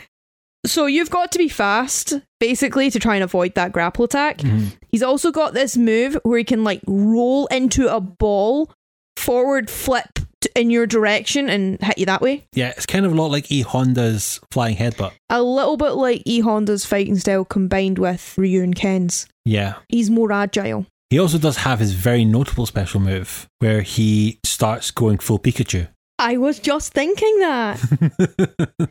Blanka! Where he curls into a ball and goes all electrified. So Yeah. if you go near him, you'll get an electric shock. There is an incredibly cheap way to play this game. If you hit someone with that move, they fly away electrified. You have just enough time to jump over to their body as it's lying before they get up and start the move again. So the minute they get up, they get hit by electricity again. Also, what contributed to him being a fan favourite, I imagine. Yes, he is cheaper than. I was going to make he's a cheaper than comparison, but nothing's cheap right now. yeah, the bar is not high. I found when I was playing as him that he's quite slow and not great against distance fighters. That charge can help, but he does come flying forward, which puts him perfectly in line to something like Ryu and Ken's Hadoken. Yeah, I think I found that when I was playing as Blanka versing Ryu. Mm-hmm. But once you've beat Blanka, you then go into the brute from what was once the USSR, Zangief. Many believe that Zangief, the Red Cyclone, had entered the tournament out of fierce respect for his country, but they were only partially correct. Zangief loves his country, but he loves to stomp on his opponents even more. What would you expect from a man who wrestles bears for fun? What? That's what he does when he's bored, yep. I know he's Russian, but like, I don't think Russians do that. I don't know very many Russian people, so I could be wrong. But I don't think they do that. Good natured and with a good sense of humour, Zangief loves to fight. He left the Russian Wrestling Federation because of its lack of competition, and now seeks suitable opponents wherever he could find them. So, okay, a different type of fighting style, but for clarification, this is not WWE fake wrestling. Yes, it fucking is. No, it's actual fake. That's more like dance than a martial art. This is from an era when kayfabe still existed, so Ah. wrestling was real back then. At least perceived that way mostly. So, this is wrestling as we know it, but before people knew that it was a choreography? Exactly. Right. Totally fearless, Zangief is more than willing to walk into a punch as long as he can grab his opponent and drive them into the pavement with his spinning pile driver. I'm sorry, like, I know that, like, I'm so immature. It is a wrestling move called a pile driver. I know it's a wrestling move, darling. I don't get how it's E Honda trying to prove the legitimacy of sumo wrestling and not Zangief trying to prove the legitimacy of pro wrestling. He fights bears for fun. He doesn't need to prove nothing to no one. Yeah. So, yes, Zangief. He is a wrestler. Mm-hmm. Uh, he's got this short mohawk haircut type thing. I Mhm. don't. I think it's got a name, but I don't know what it is. And he wears this kind of singlet type thing, like an old fashioned wrestler would. Yeah, it's just red trunks essentially with a yellow belt. yeah. He's probably my least favorite character to play because he's just a tank. He moves really slowly. Yeah, he is the tallest character in the game, hmm and although weirdly enough doesn't have the best reach, that's a character we're still to talk about. For someone who's so tall, he does not have the best reach. Yeah, and he's also the strongest character in the game. He has the highest power per hit, but that's Yeah. balanced by being incredibly slow and having some of the worst special moves. Big, lumbering wrestler man. How was he to control? Actually, a bit shit. Yeah. But then uh, remember, I play as Chun Li. He is the exact opposite playstyle to Chun Li, Big, massive hitbox you to just stomp on his head as many times. but he hits hard. If you could play him right, you could probably catch characters as they're trying to get an agile attack. Mm-hmm. He has a lot more grapple attacks because he's a big tough boy who Mhm. doesn't agile very much. The combo on the fight stick's pretty straightforward because it is like his special attack. You're basically hitting all three of the punch buttons on the fight stick, Yeah, and he does this like spinning lariat with both his arms out. which is pretty cool, not gonna Yeah. lie. So quite straightforward on the fight stick. but on the controller, I don't think it's that straightforward. Not if you're using a four button controller, you need to use the shoulder buttons. Yeah, yeah. But as we've said, he is far too slow, and there's a bunch of his combos that are very hard to execute. Yeah, his spinning powerbomb move is a fucking nightmare. You have to like do a full circle with the controller and then press a button. Yeah. If I thought Ryu's and Ken's moves were hard, his are much worse. Yeah. I had the least fun playing as him. Back to America. And if E Honda was the stereotypical Japanese character, we now have Guile, who's the stereotypical American character. Guile? Guile. A former member of the elite special forces team, Guile and his co pilot Charlie were captured during a mission to Thailand six years ago. After many months of imprisonment, he and Charlie managed to escape from their jungle prison. During their perilous escape to civilization, Charlie was recaptured and Guile has been consumed with vengeance ever since. Guile's calm and emotionless exterior hides inside rage. Driven by his need for revenge, he will let nothing stand in his way. Using a unique blend of special forces training and street fighting skills, Guile is a force to be reckoned with. Guile is this American army guy who's spent all his rations on hair gel for that stupid quiff that he's got. Like if Bart Simpson did a lot of drugs. Steroids, specifically, I have to say. no, I no, I remember him like in some of the photos, like in the end fight screens, being quite lean. hmm He's got this American army uniform, dog tags and all. Yeah, and a tattoo of the American flag on his arm. I mean, I thought he was Canadian when I first saw him. You can imagine how Western audiences felt who saw this character that the Japanese had made to be disgustingly stereotypical American with his green army fatigues and his America tattoo and his dog tags. You can easily imagine how they reacted with absolute adulation and became an American favourite. they do like their patriots and their army stuff. They're really proud of their country, want to serve in the army, that sort of thing. So Guile's got these, these sonic booms, Mm-hmm. which are basically like the Hadokens. Mm-hmm.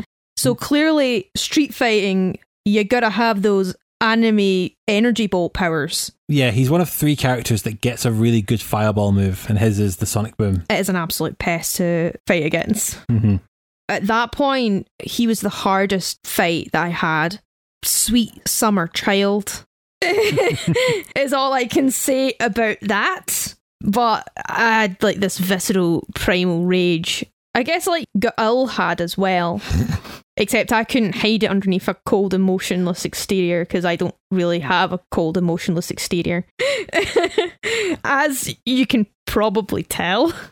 One of the things that really caught me off guard, though, after the end of every fight, there's a little line that comes up that the winner says to the loser. And a very old running joke from this game. When Guile wins, he says, Go home and be a family man, which is really funny when he says it to Chun Li.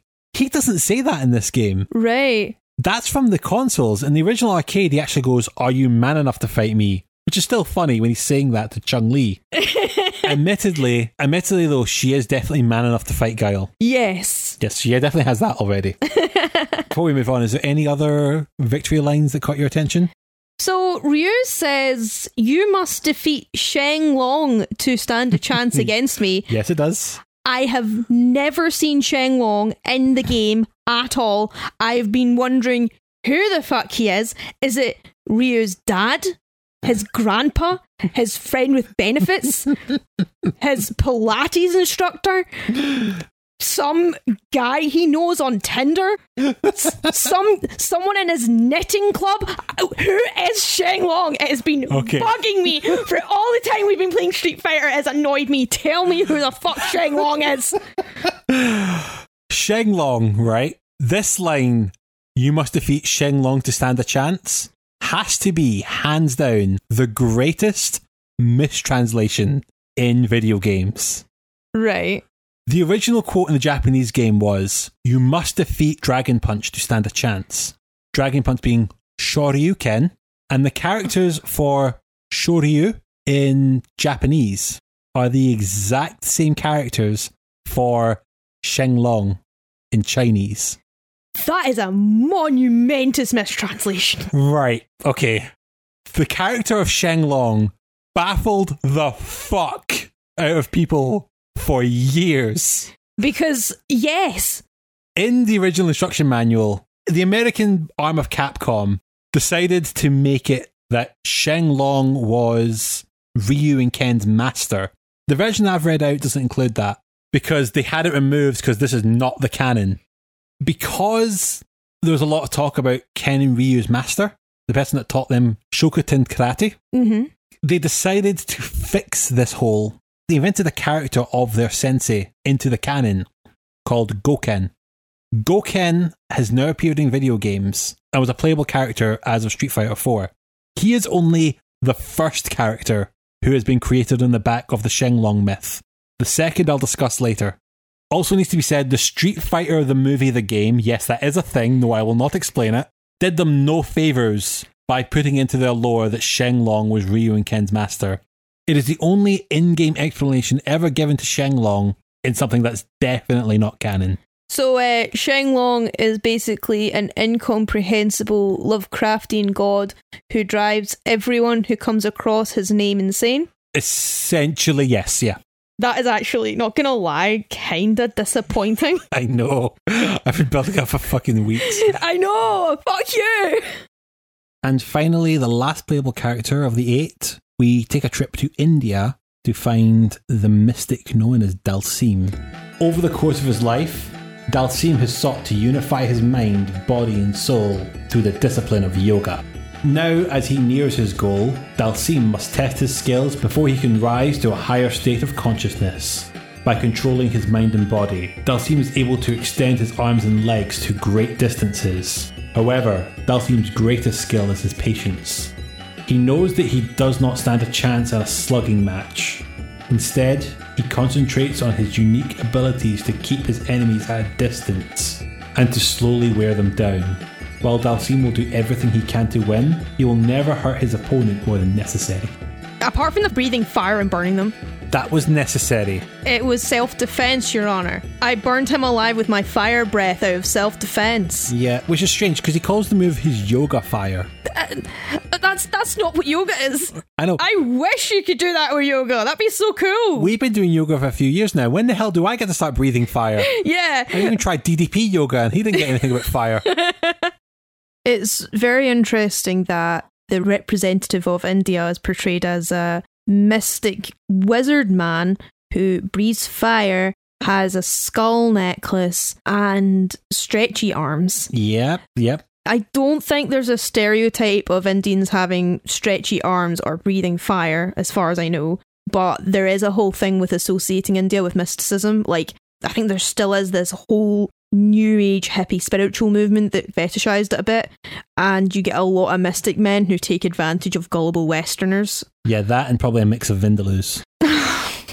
What, the fire breathing due to like Yes. curry or something? That's that's obviously what it's going for. I think that is what it's going for. Yeah, yeah, absolutely. Yeah, I think it does come from a, a bit of a misunderstanding of what yoga actually is. Which the more people who've done yoga, the more people are aware of like, okay, there's the mastering of mind and body. That's quite a big part of it.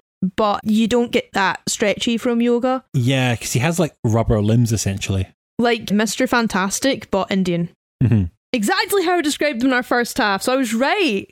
As a kid, I used to love him because he had some of the cheapest long distance punching kicks, which I mastered as a kid. He's also Sikh, I think, because he's got like the turban. There's the assumption there, but I don't know whether that's just because people often associate the turban with India. I'm not sure which religion is the one that gives you fire powers from yoga. I'm sorry, but it has to be said, Dhalsim is the most racist character in this game. Yeah, I think you're right. As we said during our design section, stereotyping is just something the designers did to help accentuate their characters. It's shorthand, really. Yeah, I just think with Dhalsim, they just went a little too far. Stupid shorthand, for lack of a better term. Yeah. How is he to control? He's actually quite good to control. The fire attacks are great. There's Mm-hmm. two different ones. You've got one from a distance and one up close one. Mm-hmm. The stretchy arm punches and kicks, they're probably one of the better distance attacks in the game. Mm-hmm. What I didn't enjoy quite so much is that his better attacks and special moves are very finicky. The yoga fire, as good as it is, you need to find your thumbs with it. Mhm. Also, uh, his stage is in India, where the music is good. It's really good music, but it has these really physically painful elephant noises, which I think is just the quality of the audio back then. It ruins that stage for me. And I like elephants as well. They make some cute noises, but just not in this game. Mm-hmm. It's going off every other second, this noise, and it's very irritating. Before we get to the bosses, I do want to quickly mention this that between the rounds, you actually get a few bonus stages. Yeah, you kick the shit out of a car. Yeah, there's one where you have to break a car as quickly as you can. Which, I mean, holy shit. As far as I can tell, the car that's being destroyed has a strong resemblance to a Toyota. So you playing as Chun Li and destroying this car is maybe the most anti-Japanese propaganda we can think of. Having said that, it depends what kind of car it is. Might be product placement. It's not officially; it just looks resembles it. Yeah, but still, if it looks like a certain car, maybe product placement. It, depending on who owns that car and how bad a time they're having with it, maybe kind of cathartic, depending on how shit an experience you've had with that car. Yeah. There's two other special stages that involve destroying barrels. Is that not like Donkey Kong? Yeah, it's not as iconic as the car one. The car one is definitely something that Street Fighter 2 is remembered for. You have yeah. to destroy a car within 30 seconds. Once you've defeated all of the other seven characters in the game, you then get to challenge the four heavenly gods, who are the four members of Shadaloo who serve as the final bosses of the game. First off, we have the Las Vegas boxer named Balrog. A former heavyweight champion, Balrog was barred from professional boxing after he ignored the rules of the ring. Wild and aggressive, Balrog now makes his living brawling in the streets of Las Vegas and occasionally picking up a buck as a hired muscle for M. Bison. Subscribing to the theory that whatever hits the hardest wins, Balrog is all brawn. Well, he can be easily outsmarted. Few fighters have the strength and tenacity, Except for me. except for you and Chun Li. Yeah. So Balrog is Mike Tyson with neither Mike nor Tyson. Not anymore, no. Not anymore. I mean, that's what he looks like in Street Fighter 2, to be fair. Just for the listeners, I will own up here. Yes, I am using the American names, but I will explain why when we get to the final boss character. Absolutely no sense why they decided to do it, but here we are. Oh, there's definitely a reason why they had to call this character Balrog. But yes, he looks exactly like Mike Tyson in his character image at the start of the fight. hmm He's a very interesting fighter because he doesn't do kicks ever. Yeah, I mean, he's a boxer. Mhm. You don't really do kicks in boxing. So he only fights using punches. hmm Also, he's pointing out the four boss characters are not playable in this version of the game. So we're just going to talk about them through having to fight them. So I remember him being difficult, but the fact that he couldn't kick was a bit of an advantage. I could jump around him and attack him fast Yeah. and from a distance. He has awful air attacks. Yeah, I mean, he's a boxer, he punches. Mhm. That's his thing. And I basically realized that he's got a certain rhythm hmm to what he does, and my kicks stretched longer than his punches did. So that made it quite a bit easier. Yeah, you got through him quite easily. Yes. After this, though, came a name that I know strikes fear into your heart Oh no. of the Spaniard named Vega. Of noble blood, Vega has successfully blended the Japanese art of ninjutsu with the skills he learned as a bullfighter. The result is a beautiful yet fearsome ballet which earned him the nickname the Spanish Ninja. Vain and egotistical, Vega lives by the philosophy that beauty is strength. Despising anything ugly, Vega views himself as perfect and uses a mask to prevent his face from being scarred in battle. Used by Bison primarily as an assassin, Vega often dispatches his opponents using his claw. he is a Spanish pretty boy with blonde hair and a mask. It's basically just a face helmet because he's one of those guys who's very good looking and knows he's good looking and can get away with things because he's good looking. And he has like a Wolverine claw, Mm-hmm. which is really cheap. Mm-hmm. It's not fair. I don't. I want a fucking weapon. I want Wolverine claws. Why didn't I get Wolverine claws? Hmm. This handsome prick broke me, and not in the good way. Yes, he did. I had. How many attempts did it take me to beat him again? With other characters, it only took you about five, maybe up to ten attempts to beat some of them, especially the bosses. With Vega, It took you 40. 40 attempts and five autistic meltdowns in Yep. a row. Yeah. So, uh, when I say that that man broke me, I'm not exaggerating. yes. Vega is the only character in the game who is faster than Chun Li. It's not fair. So, as someone who was absolutely exploiting Chun Li's speed to win your fights, this was the one fight that all your strategies fell apart. I just, it was one of those things I just didn't know what to do because, Mhm. like, everything I could do, he could do better. Yes. He literally can do anything better than you. So it was quite a surprise after the 40th time I managed to actually beat him. Funnily enough, we looked up a walkthrough on how to beat him Mhm. because we were both really struggling at it. Yes. You tried to show me how to do it and couldn't do it. No, I could not. This walkthrough, I noticed that the guy kind of fluked his way through that fight. Mm-hmm. But like this fluke, this technique was something I'd never be able to replicate, so it was useless. I was in real despair. But still, Vega does three jumps at the start every single fight. Mm-hmm. So on the third, what I did was I jumped higher than him and used a throw. Yes. He never sees it coming. Chun Li is one of the few characters that does get an air throw, and you use that to its advantage to catch him as much as you can. Yes. Then I'd keep jump mid kicking as that's a travelling kick. Mm-hmm. What really frustrated me was they did this really cheap move where he'd climb up the wall, And be Where- totally invulnerable while he's doing it. totally invulnerable while he's doing. it. There was no way to get him while he was Mhm. climbing, and then jump down. Both arms extended out in a V. Yeah, it was impossible. But I think you pointed out that if you keep jumping, he'll most likely miss you. Yes, you just have to. If you're jumping away from where he's targeting you, then by the time he actually does the jump, you're well out of dodge for it. Yeah, which was pretty good. My problem was I kept like trying to get up close and then spamming attacks frantically and, really depleting his health before he could get serious. But that didn't work. That was a really bad idea. No. It's one of those things, it's so hard with these fights, but you need to keep calm and keep the same pace as you're going. Keep using your strategies and don't deviate from them. Absolutely. Vega is limited that the fact he has also got the weakest defense in the game. Right, yeah. So moves hit him harder than any other character. So you are only going to get a few small hits in them. But with Vega, that's actually the best way to really do your damage. yeah, it's like you only need a few hits but make them count. Mm-hmm. Eventually, I beat him, and after that, I just felt numb. Yeah, we did have to stop at this point and let you get a bit of a breather. I needed to take a good long breather, play some Animal Crossing, and listen to Joanna Newsom, who I discovered really recently. Her stuff's incredible. If you like Björk and Fiona Apple, you'll have a great time with her. Once you beat Vega, I had to give you a level of catharsis. Now, one of the things I told you was that a fight between Chun Li and Vega is actually quite iconic to the franchise. Mm-hmm. and punctuated this by showing you the fight scene from Street Fighter 2, the animated movie, where Chun Li fights Vega.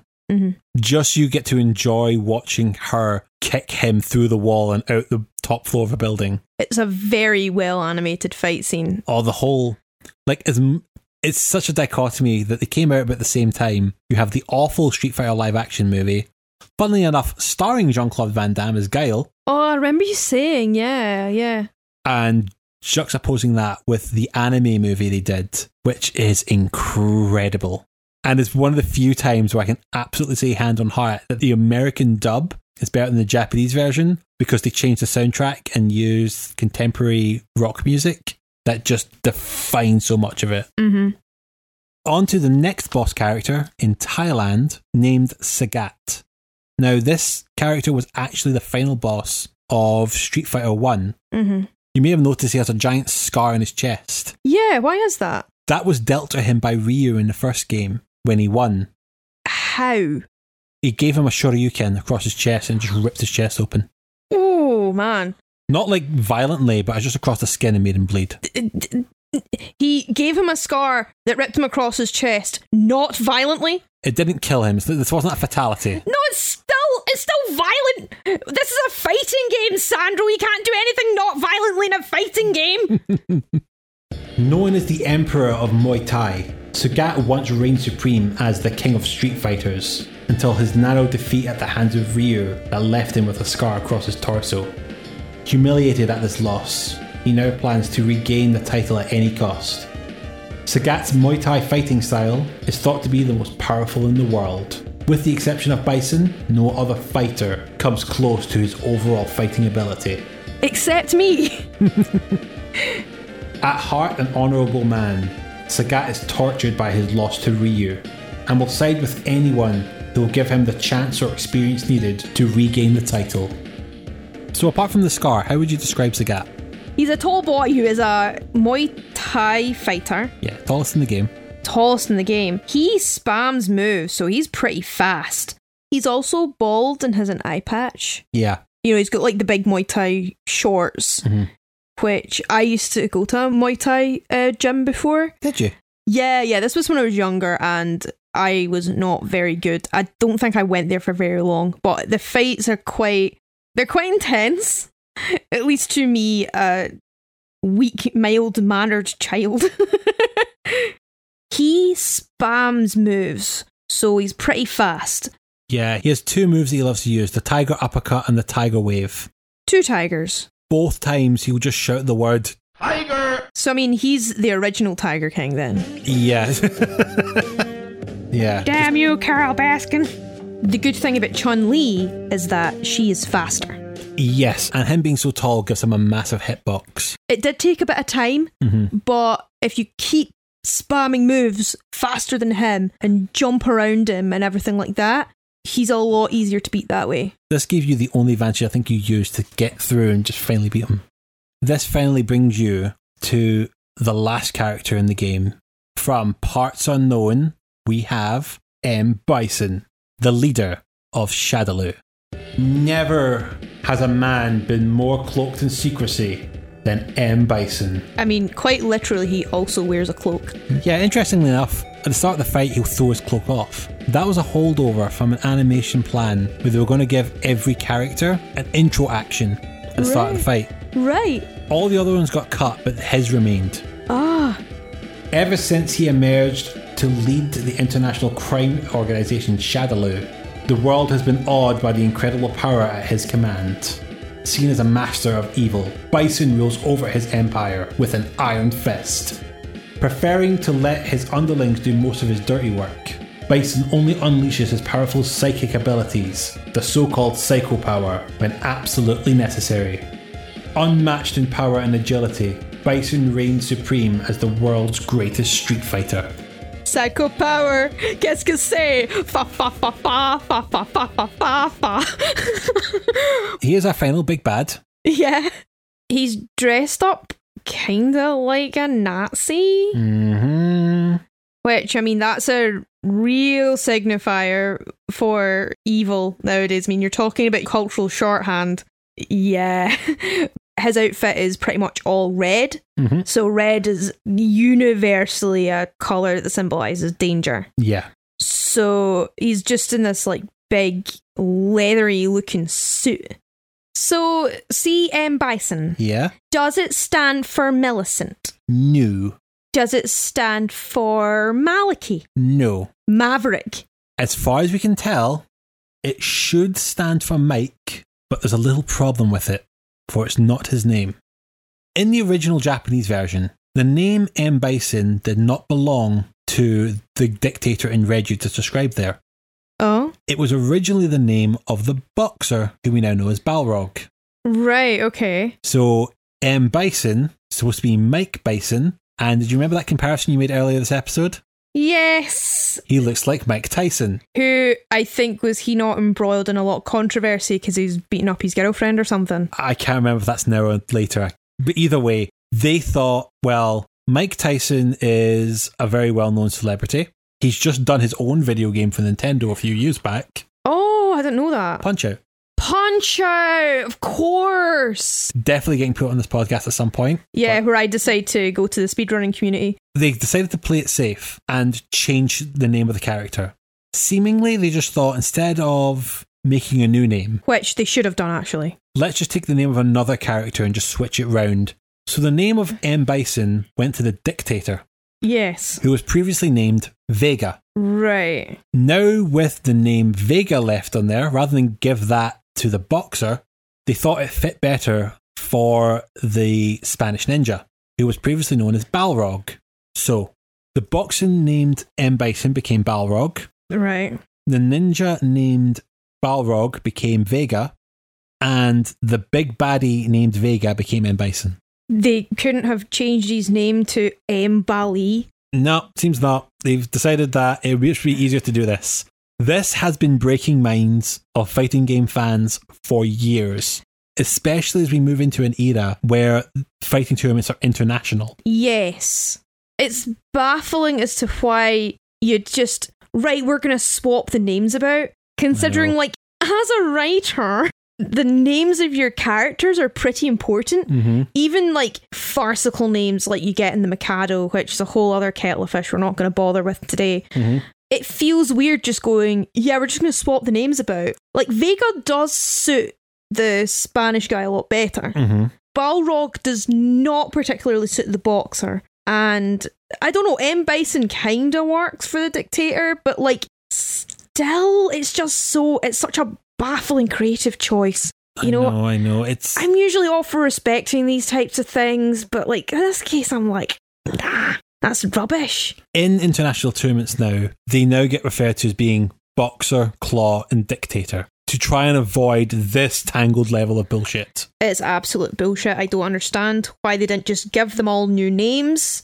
But here we are, I suppose, in the reality where we did get that. I found it a lot easier to beat M. Bison, Big Bad Dictator Boy, than it was to beat Pretty Claw Boy. There wasn't that bullshit wall climb, for one thing. He has enough bullshit moves of his own. He has this like backflip he does. But I think I could actually counter that okay. I could avoid that. Mm-hmm. And I mean, it did take a few tries. I didn't beat him in one go. It took a while, but it didn't take 40 attempts. Do you remember how many attempts it took me to beat M. Bison? Probably about 10 to 15. Admittedly, it was another one of these fights where you kind of worked out how to get in and give a throw quite early on in the fight. yeah. And then you took advantage of the fact that he has, again, a very big hitbox because of quite a wide boy. Yeah, he's jacked. Yes. That gave you plenty of landing space for your head stumps. M. Bison has got a lot of strong moves in his arsenal. So the Psycho Crusher side attack, mm-hmm. the glowy hand punch. The good thing about Chun Li is that, again, she's also very fast. Mm-hmm. It was one of those things that I could just about navigate everything, especially considering how much bullshit I had to go through with Vega. There were some similar moves in that arsenal that he had that I knew how to counter because of it. Yeah, I think you're you were able to get that triple head stomp on him, which definitely helped you get some damage in. Yes, triple head stomp is definitely a good move. Mhm. But when I beat him and how quickly I beat him, I was really surprised. I was ecstatic. Yeah. Uh, compared to certain fights I have had before, I managed to beat him quite easily, actually. Yes. You beat Bison, and then Chun Li gets to reign as the victor of the Street Fighter tournament. I was so pleased. I'm so happy. I'm Street Fighter champion. Fuck you all. This is where we get probably the only characterization you're going to get in this game for each character, and you get to see a small ending cutscene for her. she's praying at her dad's graveside and says something like, I have avenged you, father. Mm-hmm. The drugs are destroyed. I'm like, drugs? Excuse me, what drugs? Yeah, this. Right. Listen here, listeners. Listen, right? I had, as hard as it was to try and find if there was a prize to the Street Fighter tournament, I could find so fucking little that referred to drugs being in this game. I mean, it's not like you could just, you know, win a bucket of black tar heroin. I've never seen drugs mentioned anywhere in the lore to this game. It was driving me up the wall trying to find an explanation to what the drugs were. The only thing I could find was from a manga that came out two years after Street Fighter's release that mentions that Shadaloo are making this designer drug called Doll that, when over abused, would turn people into mind controlled puppets. Annoyingly, I've not read the full manga, but from the first book I have read, I didn't actually see it ever explained as to why anyone would want to take this drug. Because it's drugs. Yes, but drugs give you a high or mellow or some effect that makes the horrible side effects worth it to the taker. There is no explanation as to why anyone would want to take doll other than it's drugs and therefore we must take drugs. It's just venlafaxine, but shit. Yeah. This is just after the era when all arcade games started with the page winners don't use drugs. I think that's what it is. Winners don't use drugs. M. Bison wants you to take drugs. You don't want to take drugs now, do you, kids? Not till the Champions Edition we get to play as Bison. Drugs, drugs, drugs. Chun Li is now free to be a pretty normal single girl. Yes, literally got the wording here of the exact phrase they use. She can now go back to being a young single girl. I was talking about this earlier, but I can't get over the fact they had to even mention that she was single. This is not relevant to the game. It's not relevant to anything. It doesn't matter her relationship status. Why should she be defined by that? I'm pretty sure the text and memory were pretty limited. I know. Complete waste of a word of all the ones. Um, right, I'm sorry. I'm getting on like a video game feminism, everybody. I know. I know. it's the 90s. It's a different time. I never knew this until I was looking up this morning. They changed that ending in some of the later releases they did of Street Fighter 2. Good. I'm very glad about that. It's then her going into a club and someone handling her and her kicking their ass. Right, okay. That's a bit better. With the game now complete, and we were never going to complete this game with the other seven characters, I decided to cut to the chase and found a video online of all the other endings to the game. Right. Yeah. Is there anything that stood out to you in them? So Ryu does not turn up at the awards ceremony and has fucked off looking for his next fight. Yep. Ken snogs his girlfriend. to- Yep. Guile, he is going to kill M. Bison, and then his wife and kid runs up and says, No, don't kill him. Killing is bad. And then he doesn't kill them, and then they all live happily ever after. Yeah, pretty much. Apart from M. Bison, we assume. Well, he didn't die, so I guess it's happy for him. He suffers the defeat at the hands of a filthy Western scum, but you know. E Honda goes back to his uh, sumo dojo and has dinner with his students and is bragging about how well he did. Mhm. Blanka turns out he was Tarzan the whole time. His mother rushes up to him and says, I'm your mother. You fell out of a plane in a plane crash, and now I'm here and I love you. And they have this beautiful reunion. But They're I'm crying, yeah. yeah, and then I mean, it is a beautiful reunion scene, but all I'm thinking of is how did that baby survive a fucking plane crash? Because he went Hulk, obviously. Yeah, apparently. and uh, Zangief's ending is possibly my favourite. so, a helicopter materializes from the sky, and who jumps out of that helicopter but Gorbachev? Not Yes. like Chovdagorb, the Russian USS president, No, this is full the man with blood on his head. Fucking Gorbachev. actual Gorby. And I, I think I just laughed for like a minute straight. He- oh god, you think it's funny now because he, he first comes in, and he's like, "You've proven the strength of Russia to the world," or some other crap, and now we must celebrate as Russians. So you would think that, you know, it would just be getting shit faced on vodka and punching bears or something. They, it's even better than that. It's all like it's Gorby, Zangief, and three KGB agents doing Cossack dancing. and just that image of Gorbachev doing Cossack dancing is so funny. Like, just you know, imagine it set to uh, Rasputin by uh, Boney M. it's such a dumb ending, and it's brilliant. though. It's so it's probably the dumbest ending in the game, and that's saying something considering Blanka turned out to be Tarzan the whole time. but oh my god, it's glorious. We really did save the best for last, didn't we, we Sandro? did, we did. All the other endings we're just getting through to talk about Zangief. Let's be honest here. Yeah, yeah. Now we're at the end of the game, though. I'm going to ask you to do your tier list for Street Fighter 2 characters. Oh yeah. We'll start at F tier, Mhm. and we'll work our way up, even though I think it's kind of obvious who's going to be your S. My F tier, as great as Zangief's ending was, and probably worthy of being put up a tier, sadly very difficult to play as. He does the opposite of what I'm good at. Yeah. Yeah, he's going in the F tier. That's fine. He can hang out there with Gorbachev. In the D tier, I've got Ryu and Ken. Yeah, there's no point separating them into two different tiers. There's no point separating them out into different tiers Why D tier? because I didn't have that much fun playing as them. They were a bit boring to play as. I couldn't do their Dragon Punch, Mhm. which is a real disadvantage considering that's one of their best assets. Mhm. I put E Honda in the C tier.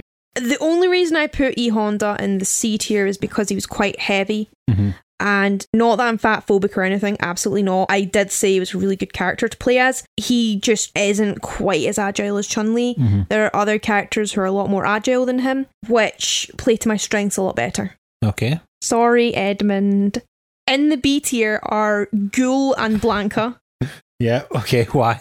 So Goyle is Are you going to get worse the more you say? Getting much worse. oh. I love that though. It's part of the joke.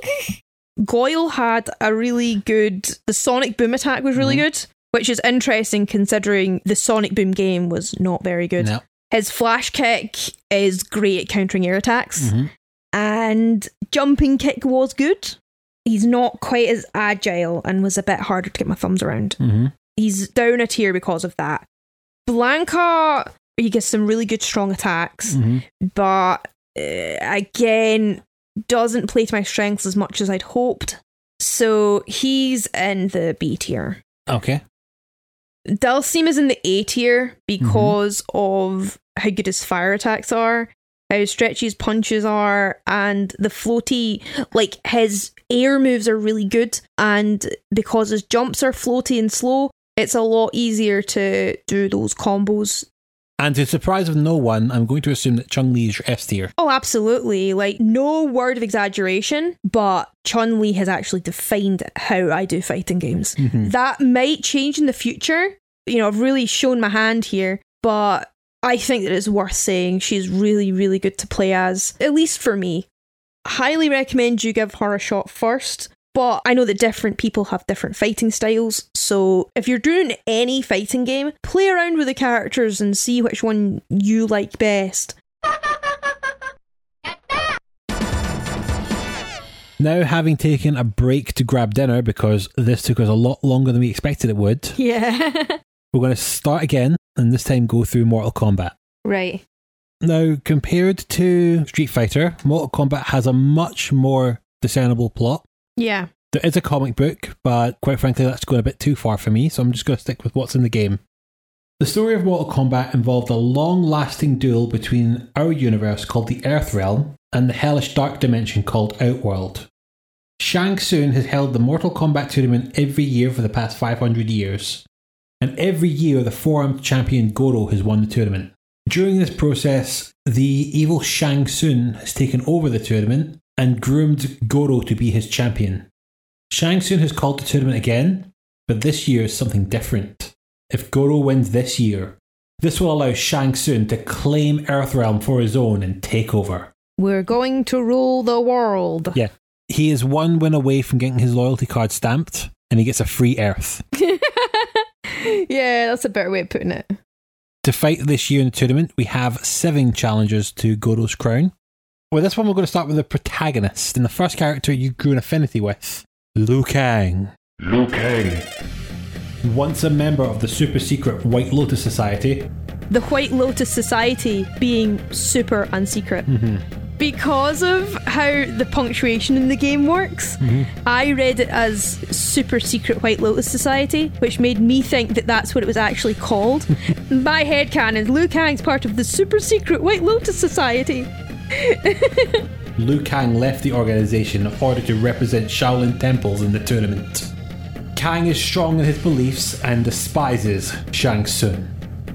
These bios I am taking from the in-game attract mode screens, which is what they call it when there's no coin in the arcade and it's just waiting for someone to come up and play. So it aims to attract new players. Yes, Yeah. every character gets a bio and that's where I'm reading these from.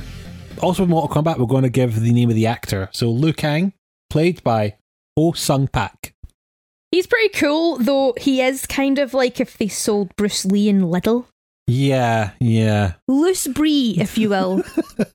Oh, God, I knew you were going to do that. uh, what can I say? It's just the naming conventions for bootlegs. yeah, he is absolutely bootleg Bruce Lee. Like, he, he's just Bruce Lee. I don't have to describe him. Just imagine Bruce Lee, imagine him slightly off brand. You've got Liu Kang. Basically, yeah. Interestingly enough, Street Fighter over the coming years will get its own loose brie, if you will, with a character called Fei Long, who again is just a clone of Bruce Lee. Right, okay. The Street Fighter developers just looked over at Mortal Kombat, saw Liu Kang, and said, I want one.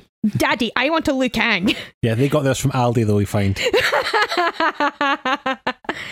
Also, a thing about Mortal Kombat, unlike with Street Fighter, where every character played slightly different, had different jumps and different speeds and powers and stuff like that, with Mortal Kombat, all the characters play quite uniformly.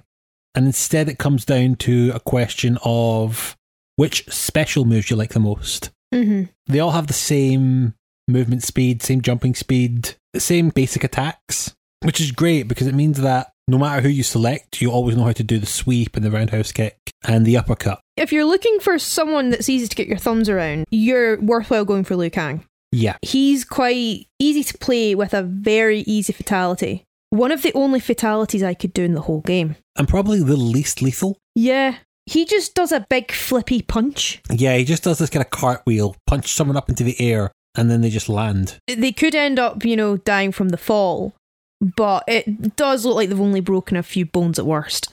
Yeah, it's very tame, his fatality. You roll the joystick around and bam, super punch. Yeah. His special moves are quite easy to do too. Yeah, again, mostly joystick stuff. Mm-hmm. So you've got a flying kick Yes. and a fireball, a Mhm. bit like Ryu and Ken. Yes. This is the character you picked up first. You were having an okay time with for the first fight. Yeah, and then by the second fight, I just stopped wanting to play as him. I found him a bit weak when I was up against other enemies, Mhm. but then I cannot emphasize enough how merciless the computer players are in both games. Mm-hmm. It is palpable in Mortal Kombat. So at this point, we decided to restart, and this time you picked a new character to play the Thunder God, Raiden, played by Carlos Pesina. Raiden. The name Raiden is actually that of a deity known as the Thunder God. It is rumoured that he received a personal invitation by Shang Tsung himself and took the form of a human to compete in the tournament. In Japanese, as far as I know, we've watched a lot of anime, so it should be pronounced Raiden. It should be pronounced Raiden. I think it just comes from like a limited Western perspective and ignorance rather than anything else. I wouldn't say it's ignorance exactly. Realistically, this is the early 90s. You learned that word by reading it. Most English speakers would not know that AI sound in Japanese is I. It's not, they don't know that it's Raiden. They, as far as they can see, it's Raid in. Yes. So Right. I'm willing to say at the very early stages, most likely, it was their own translation error. Not as good as Sheng Long, Yeah, I mean, I don't think anything can beat Sheng Long. but it has been something they've doubled down with throughout the series. Yeah, I mean, you know how we were talking about stereotypes earlier? Mm-hmm. He's got his karate gi, Mm-hmm. an Asian conical hat, Yep, that's the correct name for it. and he yells vaguely Japanese gibberish whenever he does a certain attack. Lots of hilarious misheard lyrics, hijinks to be had. yeah, You know, you can see a touch problematic. very much so, yeah. Uh, he's my favourite character of the game. yeah, this is the character you ended up going the distance with. yes, I really went the distance with Raiden. Yes, you did. Basically, he is Ninja Thor. Yep. Because I mean, most of the characters in this game are ninjas, Yes, he gets his own Hadouken power, but his is just he shoots a lightning bolt. which is very cool. It's a good distance attack. Of his three special moves, it's the one you probably use the least. Yeah, because it's a bit like the Hadouken. Yeah. With the Hadouken, you roll the joystick 90 degrees, Mm-hmm. which, if you're in the heat of the moment, is kind of a bit difficult to pull off. Mm-hmm. It's why I didn't use it as often, especially considering he has got better moves.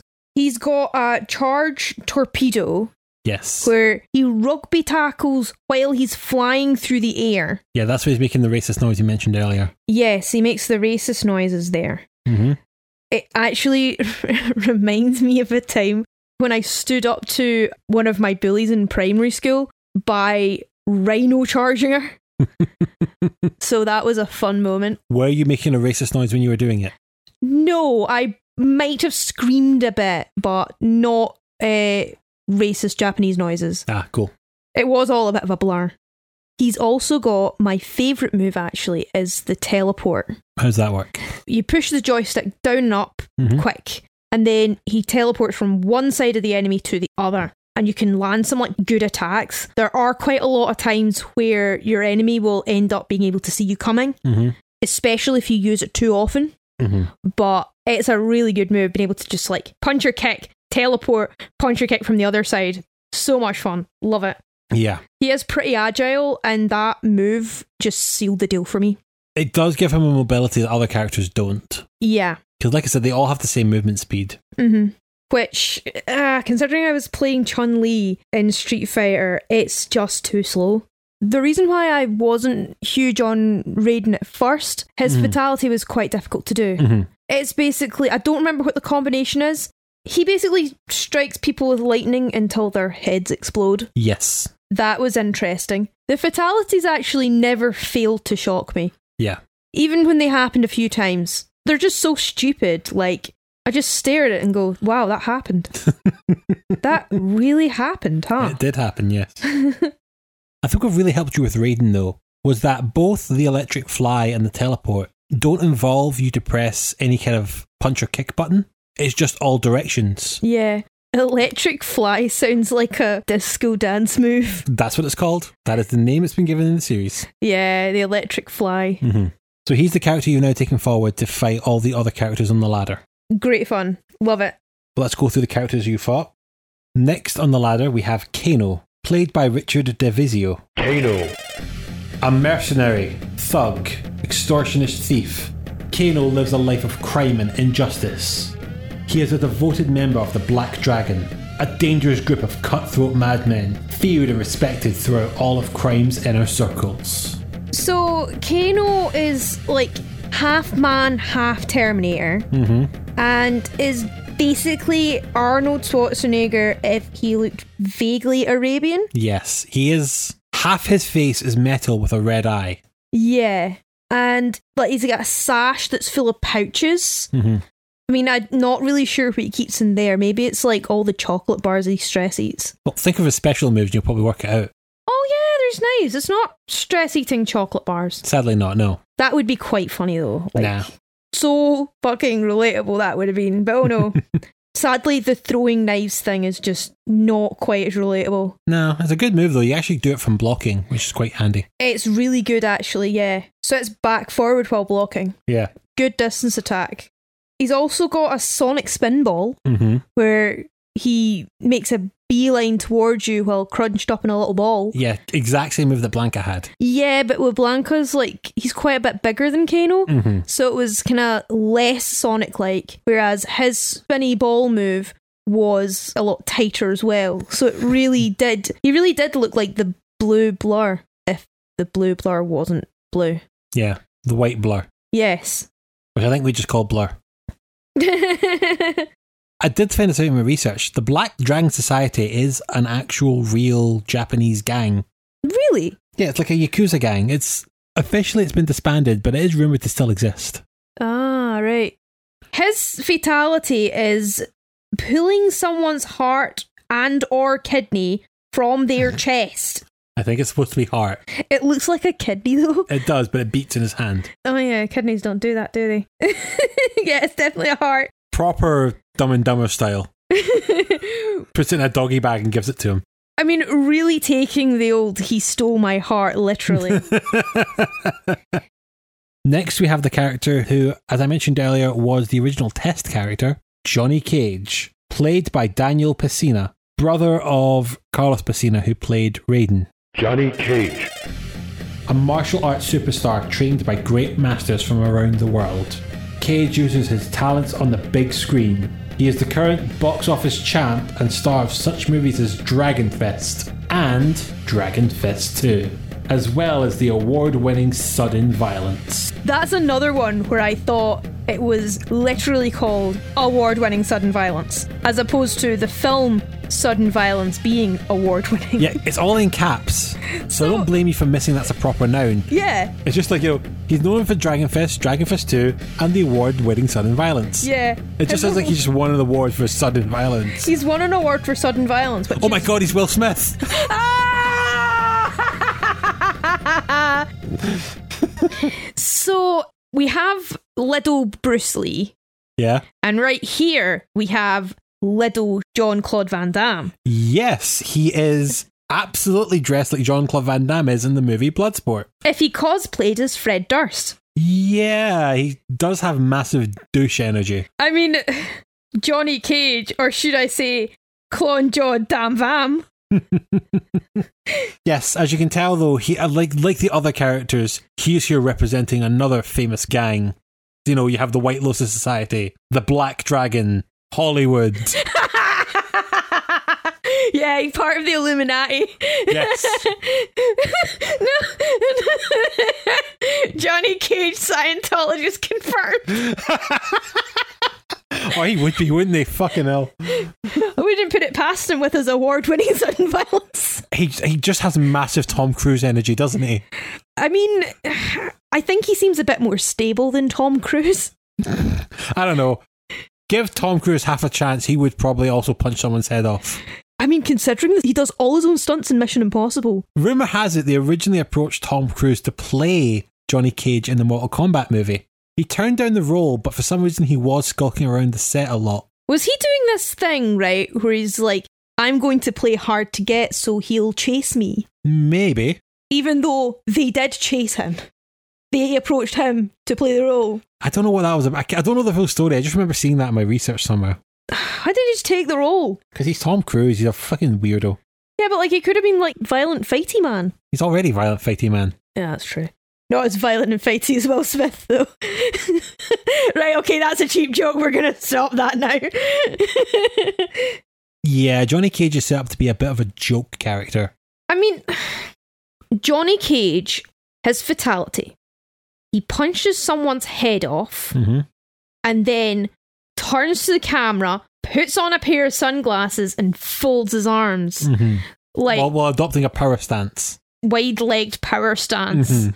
I mean, total Fred Durst energy. Yeah, you're not supposed to take this guy seriously. No, no, you're not. I'd be very surprised if they wanted us to take this guy seriously. His special moves are essentially the exact same as Liu Kang's, but slightly worse. Yeah, an inferior loose brie. Yeah, he throws like a green fireball that functions exactly like Liu Kang's, but is a slightly bit slower. And he has this forward sliding kick that doesn't go across the whole screen, but only half the screen. Clon Jordan Vam, right, Mm-hmm. Is basically the Luigi to Liu Kang's Mario. Oh yeah, definitely. He is definitely sidekick material. Which is weird considering he's supposed to be a leading man famous for his award winning sword violence. He does have one move though that's unique to him. oh, yeah, he goes into a quick splits and then punches someone in the balls. Yes. Because why not? I think I know why Jean Claude Van Damme actually turned it down. Because he's too goofy. Kind of comes off as a bit of a parody of it. He might have taken himself too seriously to play that role. Yeah, but I think a lot of that has been added in to mock Jean Claude Van Damme after the fact. Yeah, yeah, take the piss out of him for not accepting the role. Yeah, but I will point out the nut shot is taken directly from Bloodsport. Jean Claude Van Damme does the splits and uppercuts someone right in the crotch. I mean, this is what Ryu and Ken were missing in their fighting training. Being able to do the splits and uppercutting someone in the nuts. Next, we have Sub Zero, played again by Daniel Pesina. Sub Zero. The actual name or identity of this warrior is unknown. However, based on the markings on his uniform, it is believed that he belongs to the Lin Kuei, a legendary clan of Chinese ninja. Again, Lin Kuei, real actual organization of rumored Chinese assassins. Played by famous Chinese man Daniel Pesina. Yep, yep, He's just Ninja Brian, but blue. Yes. You can't really see his face. You can only see like his eyes. Yeah. That's basically it. He's just a blue ninja. Yeah, it's, it's most of it's black, but he does have this kind of like blue waistcoat on. Yeah, yeah. He's got a freeze ray. Not so much a freeze ray, it's like he's got like a gun. No, it actually shoots ice out of his hands. Yeah, which is pretty cool. If the ice moves hit, you're frozen solid. Yes. But if you do it twice in a row, then you'll freeze. Yeah, you're only supposed to do it once, and when it lands, it gives you a free hit. His other special move is like a slide kick, Yeah. which you can use to trip your opponents. hmm It's basically like a sweep, but it does more damage, Essentially, yeah. which is quite good, but I didn't tend to use that. It wasn't enough of a good move for me to keep playing as him. There's a very cheap combo you can do in that game. You freeze someone, you uppercut them into the air, and when they're on their back, you then sweep them. Yeah. And uh, his fatality is straight up ripping someone's head and spine from their body. Yes. In the Super Nintendo version, this has been sanitized a little. Instead, he just freezes them and then gives the frozen body a punch, at which point it shatters. That's probably more on brand, actually. Whereas in the original game, yeah, he just grabs their head and then rips out their head and spine. Yeah. Yeah, I mean, it's another fatality I didn't manage to do, but that's most of the fatalities I didn't manage to do. Next, we have Scorpion, who is played by Daniel Pesina. Oh, who's that again? Yes. I don't think we've seen this guy before. yeah, he's pulling triple duty, three paychecks. Yeah, true. Scorpion. Like Sub Zero, Scorpion's true name and origin are not known. He has shown from time to time distrust and hatred towards Sub Zero. Between ninjas, this is usually a sign of opposing clans. Ooh, yeah, spill that tea. Oh, yeah, it's fucking awful tea. Sub Zero essentially killed Scorpion, his wife, and his kid. But, oh, oh yeah, like mystical ooga booga, wait, whatever, who cares? Yes, essentially, he's formed like a blood oath to come back to kill Sub Zero. It's like kind of funny though. They look exactly the same. They're, they're literally the same costume, but Scorpion wears a yellow waistcoat. Yeah, It's the same picture. it's essentially the same. They have a slightly different pose. Sub Zero stands with his fist by his chest, and Scorpion has his fist by his head. Yeah, he does like a party boy type Yeah. move. It Ooh, look, ooh, ooh. he looks like he's dancing. Especially with the kind of jauntiness of the music, you know, bum bum bum bum bum bum bum bum yeah, it's really totally funny. goes well. In the lore, Scorpion does end up killing Sub Zero, and then they bring in a different Sub Zero instead. Which one is the real one? I think one's the dad and one's the son, or one's or the brothers. I can't remember exactly. In any case, they probably all look the same and have came out of a cloning machine.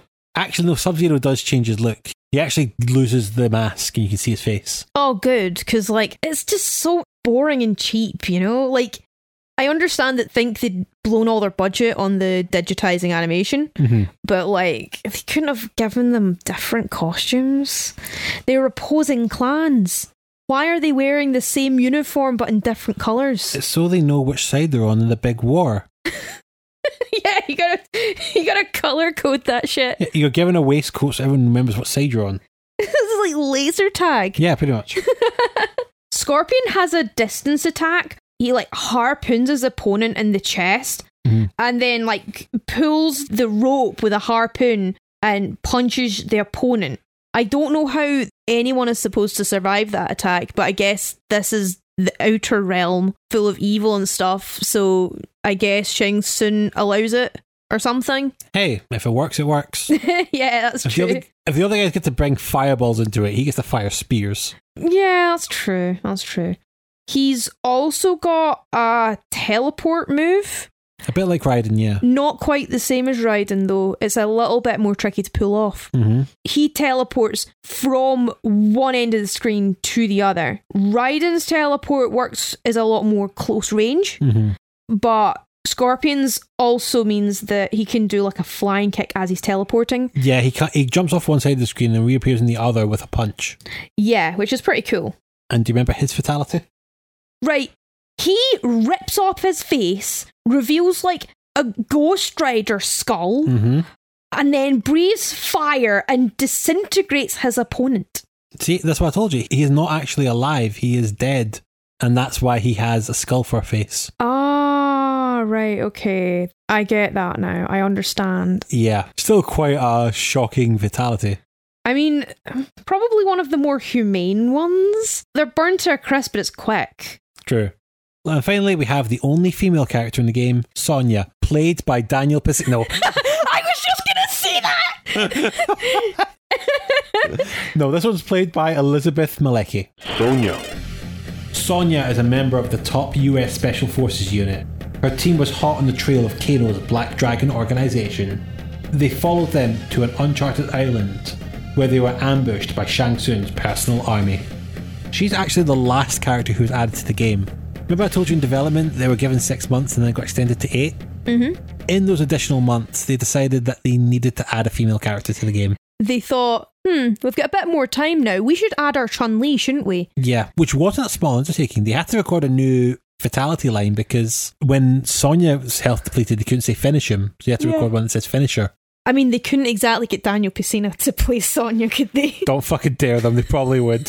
that that would have been iconic, not gonna lie. When you think of, you know, a woman in the special forces, you think, oh, proper army uniform, maybe a beret, big boots, that sort of thing. Mhm. Something you can fight in.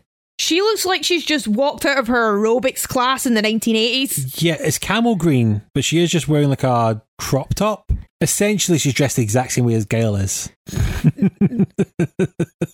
Tank top and trousers. Guile was in proper army uniform. I said essentially. That's essentially nothing.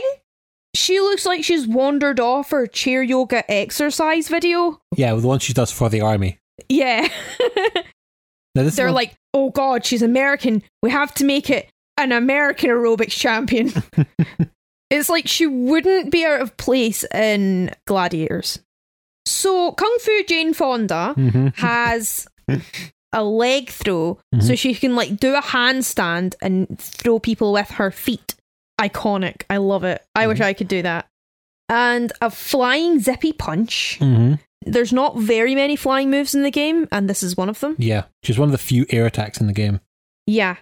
And she also has sonic boom rings, Yeah, a bit like Guile. she is essentially female Guile. Yeah, yeah. I mean, I'm just imagining Guile coming out of, you know, the jazzercise class, toweling off, like, ah, yes, now back home to the wife and child. We've got this great Pilates instructor. You have to meet him. her fatality is blowing a kiss to her opponent, which sets them on fire and turns them into a pile of burning bones. Yeah, I've dated girls like that. I'm very glad you managed to survive them. Well, doing so so far. so far! Behave yourself, Sandro. Consider yourself warned. Yeah, again, it's kind of a bit on the more goofy side. This is another one that survived onto the Super Nintendo because it's just so cartoony. yeah, yeah. I mean, it's not just Scorpion that's got fire breath or Dhalsim. you don't have to be Indian to have fire breath. No, just join the army. should join the army. Once we've gone through all seven fighters, including a mirror match against ourselves, which somehow happens in this tournament, Shang Tsung. That's all the explanation you need. Shang Tsung. it's actually a good explanation, but we'll come back to that. Yeah. You go through three endurance matches where you have to fight two characters one after the other. You'll deplete one's health bar, and then another character will jump in and continue the fight while you have the same amount of health and they've got a fresh new bar to use. Try and kill your first character basically as quickly as possible. And as defensively as possible. Yeah, and then you've got more health to save for the second character. Exactly. Took you a few tries, but you got through these quite quickly. You actually got through all of them in one night. There was a point at the start of the game where I was really struggling. Mm-hmm. I didn't get it. Mhm. I didn't know how to play it. I wanted to give up. But, you know, I kept trying, wanted to give this a good shot before, you know, I gave any criticism of it. And one day, I don't remember who it was I played, but Mortal Kombat just clicked. Mm-hmm. I found my thumbs with Raiden. Mm-hmm. I realised I didn't have to bother with fatalities. There was just so much that I could just ditch and not have to worry about. I was really putting the the art of war into practice. If you know yourself and your opponent, you'll succeed in every battle. If you know yourself but not your opponent, you will win some and suffer some defeats. If you know neither yourself or the enemy, you will succumb in every battle. Mm-hmm. Being able to just detach yourself from emotions and just frame each loss as I'm getting to know my enemy and I will beat him or her soon. I just need to keep practicing. Once I was able to frame fighting games like that, it Mhm. made it a lot easier. I'm really glad because you're right to say that this is a very difficult game to get your head around sometimes. It really is, yeah. but once you have it, it is incredible. it's just a bit of a eureka moment. I mean, I say all of this about, you know, being zen and like, you know, using every failure as an opportunity to grow and all that. So much easier said than done sometimes. hmm There were still points where I'd get emotional and frustrated and button mashy, and I'd want to throw the fight stick across the room, but I didn't, obviously. No, not during the endurance fights. However, that emotion did come into force when we fought Goro. the last endurance match was against Kung Fu Jane Fonda and Frozone. hmm inside this weird dungeon place. And I thought, why are we in this weird dungeon place? This is different. And you could hear the growls of this monster. I don't know, I developed an insensitivity to it because of Doom, hmm but I was like, yeah, quite strange. I was too busy trying to turn these two into Brussels patty to notice. And then once I beat Sonya, in comes Goro. You come out of the last endurance match thinking, yes, I win. I'm going to move on to the enemy. And then Goro just turns up as your third endurance partner. My eyes widened and my blood pressure skyrocketed. And all I could scream was, Goro, now! Goro, now! And it's just over and over. And I just stared at you like and look back at you, then back at the screen, back at you, and back at as I like watch my dead body on the floor becoming like prime steak mince after the way Goro defeated me. And then after I'd lost to him, I mean I got a chance to fight him again, but it was impossible. hmm He is such a cheap boss and such a difficult fight. But- Cue another autistic meltdown. That's all I have to say to that. Incidentally, this is the only character who is not played by an actor because Goro is a giant four armed mutant man. Yeah, they did not have the budget to get real four-armed mutant men. No, so instead they've sculpted one in claymation and animated it. Yeah. Now, Goro also gets a backstory in the attract mode. A 2,000 year old half human dragon, Goro remains undefeated for the past 500 years. He won the title of Grand Champion by defeating Kung Lao, a Shaolin fighting monk. He will appear as a character in the second game, but I digress. It was during this period that the tournament fell into Shang Tsung's hands and was corrupted. Goro possesses both massive strength and great agility. None who fought him have reported any weaknesses. In fact, none who have opposed him have survived. Except me, somehow. Yeah, not through the first 20 attempts. Uh, no. I kept trying, but he kept beating me. It was impossible. Like, I got so, so angry. His one step forward punch knocks off like a quarter of your health. And then what he does is he grabs you with one set of arms and punches you with the other set, and you can't do anything. You can't get out of it. There's no way, no amount of button mashing you can do can free you from his grip. And it's just every opportunity he got, it was just. He made me this angry, Sandro. How do you feel? You're complicit in this? Hey, I tried to solve this, right? First thing I did was I took us back into two player mode and we workshopped some ideas. Yes. One of the first things we tried was to do this tactic. We were to jump in, uppercut, jump out. Which didn't work. No, that didn't work for you at all. because he was still able to grab me with that. If you get too close to him, he'll grab you. You weren't working fast enough because you have to duck the attack and then uppercut him. When you've got like this big burly bastard, it's very hard to stay zen enough to work fast. So what we instead tried was I taught you how to jump in with a fly kick and then jump straight back out. Which worked a bit better. Yeah, that got you more results. Yeah. Wi- Even with this kicking technique, though, you still weren't winning the fight. Yeah, because Goro is super cheap. hmm He apparently blocks moves he shouldn't be able to block. He does, yes. Ev- pretty much every like punch and kick that you can do, he can block it. hmm You have to really catch him off guard, and good luck with that. That biography was not exaggerating. So I think this was the point where we finally had to exploit the emulation software. Yes. Until now, we'd only been saving between fights, but this was the one time we thought every time you get a clean hit on Goro without taking damage, we're going to create a safe state. Yeah. I know it's cheating, but in our defense, Goro is a cheating bastard too, so it's only fair. Yeah, I don't think I would have been able to complete the game if you, you hadn't done that. I've never beaten Goro. So, I mean, the fact that I managed to beat him was pretty good. And you did get a chance to beat him, actually. You tried to do the fight. You just about managed.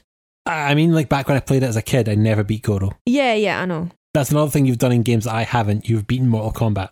Yeah, we'll get to that. Yes, because even after you beat Goro, which we're now able to do since we were exploiting the save functions, there was one last opponent. Shang Tsung. Played again by Ho Sung Pak, who was Liu Kang. Yes. Be thankful it's not Daniel Pesina again. Oh, that would have been just like, who are we going to cast to play this character? Who's got the most range as an actor? Yeah, I have to owe an apology to that first half, saying that Shao Kahn was the big bad. That's not till the sequel. That was pathetic. In this game, Shang Tsung is the big bad of it. I don't have a biography for him. He is the representative of Outworld, who is holding the Mortal Kombat tournament as part of a right to take over Earthrealm. He has like long grey hair and a long grey mustache and beard Mm-hmm. and traditional Chinese robes. Mm-hmm. He's not Dr. Fu Manchu, but still very like stereotypical old Chinese guy, but also dead. Basically, if Satan was old Chinese and shapeshift, You fight with Shang Tsung, who only has three abilities. He can shoot big bad fireballs. Yeah, these kind of screaming souls that shoot across the screen. They're souls. Remember they kind of scream and go, oh! I'll put them I thought. I thought that was the noise that Shang Tsung was making. I think it's like he's firing people's souls. Huh. His second move is the backwards teleport It's really irritating because he can just get as much distance away from you as he likes at any moment. to fire out the fire souls. Yeah. And the worst one is that he can change into any of the other game characters at any time, Including you. including me and Goro. And he can do like a really strong attack while he's shapeshifting. Yeah. So you can't react properly to it. You're constantly guessing on what he'll become next. It is at complete random. There's no like sequence or pattern to it. Even from like save file to save file, right? It's still completely random. hmm We were saves coming a bit through this one, but not. I don't think it's quite as much as Goro. No, with Goro, it was after every hit. This wasn't as bad as that. It's another one where the final boss wasn't quite as hard as one of the other bosses. Mhm. Really interesting that one. I think his change into Goro was like I could use like that move that I used against him, but he wasn't Goro for very long. hmm So anytime he became Goro, admittedly, you were prepared for that. Yeah, And as the other characters, you kind of knew how to fight them all by this point. yeah, I knew how to fight all of them. It made it a lot easier hmm because he changes into all the opponents you faced before. It feels essentially like a final exam, Actually, yeah. but real final exams are worse. I've definitely fought enough final exams where it's basically the souls of papers I've beaten before with the sudden shot of fire souls I was not expecting to burn the hell out of me. Yeah, that's pretty much it. Yeah. the minute I beat him, I watched his shapeshifting abilities went fucky. Yes. I screamed, "Fuck you, old man! I won't do what you tell me." I no, I, I'm not exaggerating. This is not like a bit that I'm saying after the fact. I actually screamed that at my computer. yeah, you went full rage at the end of this game. Oh yeah, absolutely. I think this game definitely unlocks your bloodlust. if Doom hadn't done that already, it was more like being able to claw my way out. You said to me that after I beat Goro, I don't have to keep playing the game anymore. And I, I think I grit my teeth and said, I want to beat that old man. I want to beat him to the fucking ground. I'm not letting him win. Yes, and I'm glad you did because now you can sit here and say that you have beaten Mortal Kombat. I beat Mortal Kombat. Literally, if you told me even two weeks ago that I could beat Mortal Kombat, I would have laughed in your face. But I did it. You then get to see Raiden's victory screen. So, uh, can we read uh, Raiden's victory screen? Not as good as the ones in Street Fighter, which gave you little acted cutscenes. These are just big blocks of text you got. Which I mean, totally fair. Raiden's victory comes as no surprise to him. He was never impressed by Shang Tsung's inferior sorcery, Goro's brute force, or the challenge of the other contestants. He quickly becomes bored with this mortal competition and soon invites the other gods to participate in the contest. The ensuing battles rage on for years, and the wars result in our world's final destruction. Have a nice day. you know what? See, in my head, that's the canonical ending. My character just eh, bored now. Despite how difficult I found it, Raiden's just like, yeah, it's fine. Is that all you got? And then decides to bring all his god friends in to do the tournament and fuck up everyone's shit. I love it. I want that to be how the game ends. I know that it's me being biased and stuff, but like, please let me have this. After you see Raiden's ending, I did do the same thing we did with Street Fighter and showed you the endings of the other characters. Yes. Liu Kang restores order to the Force. Yep. Sonya rescues all her team. Kano returns to a life of crime. Scorpion finally kills Sub Zero, Mhm. and vice versa. And um, more importantly, I think I'm going to read out Johnny Cage's one because this is delicious. Yep. He returns to Hollywood after defending his new title as Grand Champion. Cage goes on to film Mortal Kombat the movie and its many successful sequels. Oh god, it's a shame because it's so weirdly foreshadowing. Because the first Mortal Kombat movie is good, or I remember it being good, and I have no interest in testing that. yeah, but the other ones were not good. Oh, the second one is god awful. I don't think there was another one after the second one because the second one was so bad. There was a reboot one that came out last year, and that one was not too bad as well. That was actually quite good. That Ah, that was a reboot of the first movie though. I don't think that counts. That's not like a sequel sequel. there was one character in Mortal Kombat that you never encountered though. Oh? One of the things that Ed Boon and John Tobias decided to add in one of the updates to the game was a little hidden character called Reptile. Oh, so is he like one of the Ninja Turtles or something? Close. Is he like a karma chameleon? Actually, you're kind of bang on with that one because he is just another ninja played by our good friend Daniel Pesina. Oh boy, Daniel Pesina again. I missed him so much. Yes. This time coming to you as a ninja in a green waistcoat. The guy's got so much range. What can I say? Like he can wear blue, green, and gold. Yes. They couldn't have made like an actual reptile character. Did they run out of plasticine? Not really. It's more the case they ran out of space. Ah, memory. Ed Boon was massive about there being hidden secrets in the game. When Midway sold the Mortal Kombat machines, they didn't even tell the people buying the machine how to do the fatalities. He wanted the people to find them on their own. Wow. And one of the things he also wanted to do was add a hidden character to the game. Now, annoyingly, we didn't get any of these during our playthrough. Yeah. Reptile would come on screen and give you a hint on how to get into a special fight with him. It would be cryptic clues like look to La Luna or bottom of the pit spelt backwards. That sounds very pretentious. Yeah, it was just these very hidden clues. What you have to do. Mortal Kombat has different stages that are just randomized. Which, quickly aside, the Shang Tsung's throne room, I love because when you win, Shang Tsung does the most sarcastically slow clap gif. It looks more like you know those like monkeys, the mechanical monkeys with the symbols Yeah. that runs in Homer Simpson's brain whenever Marge starts trying to tell him something. Mhm. He claps like that. But one of the more famous levels is the pit. Mm. The only level in the game that has a stage fatality where when you get to the end of the fight and it says finish him, you can upcut your opponent and it knocks them into the spikes below. There's the heads of impaled bodies and stuff of people that will not appear in the game. I think those might be the developers. Yes, that is Ed Boon and John Tobias down there. Yeah, I just they wanted that cameo and that was the best way they could think of doing it. Sometimes when you're on the pit, though, the moon's in the background, and sometimes in the pit, you'll see an object fly in front of the moon. Sometimes it's a witch, sometimes it's a rocket ship, sometimes it's Santa Claus. What?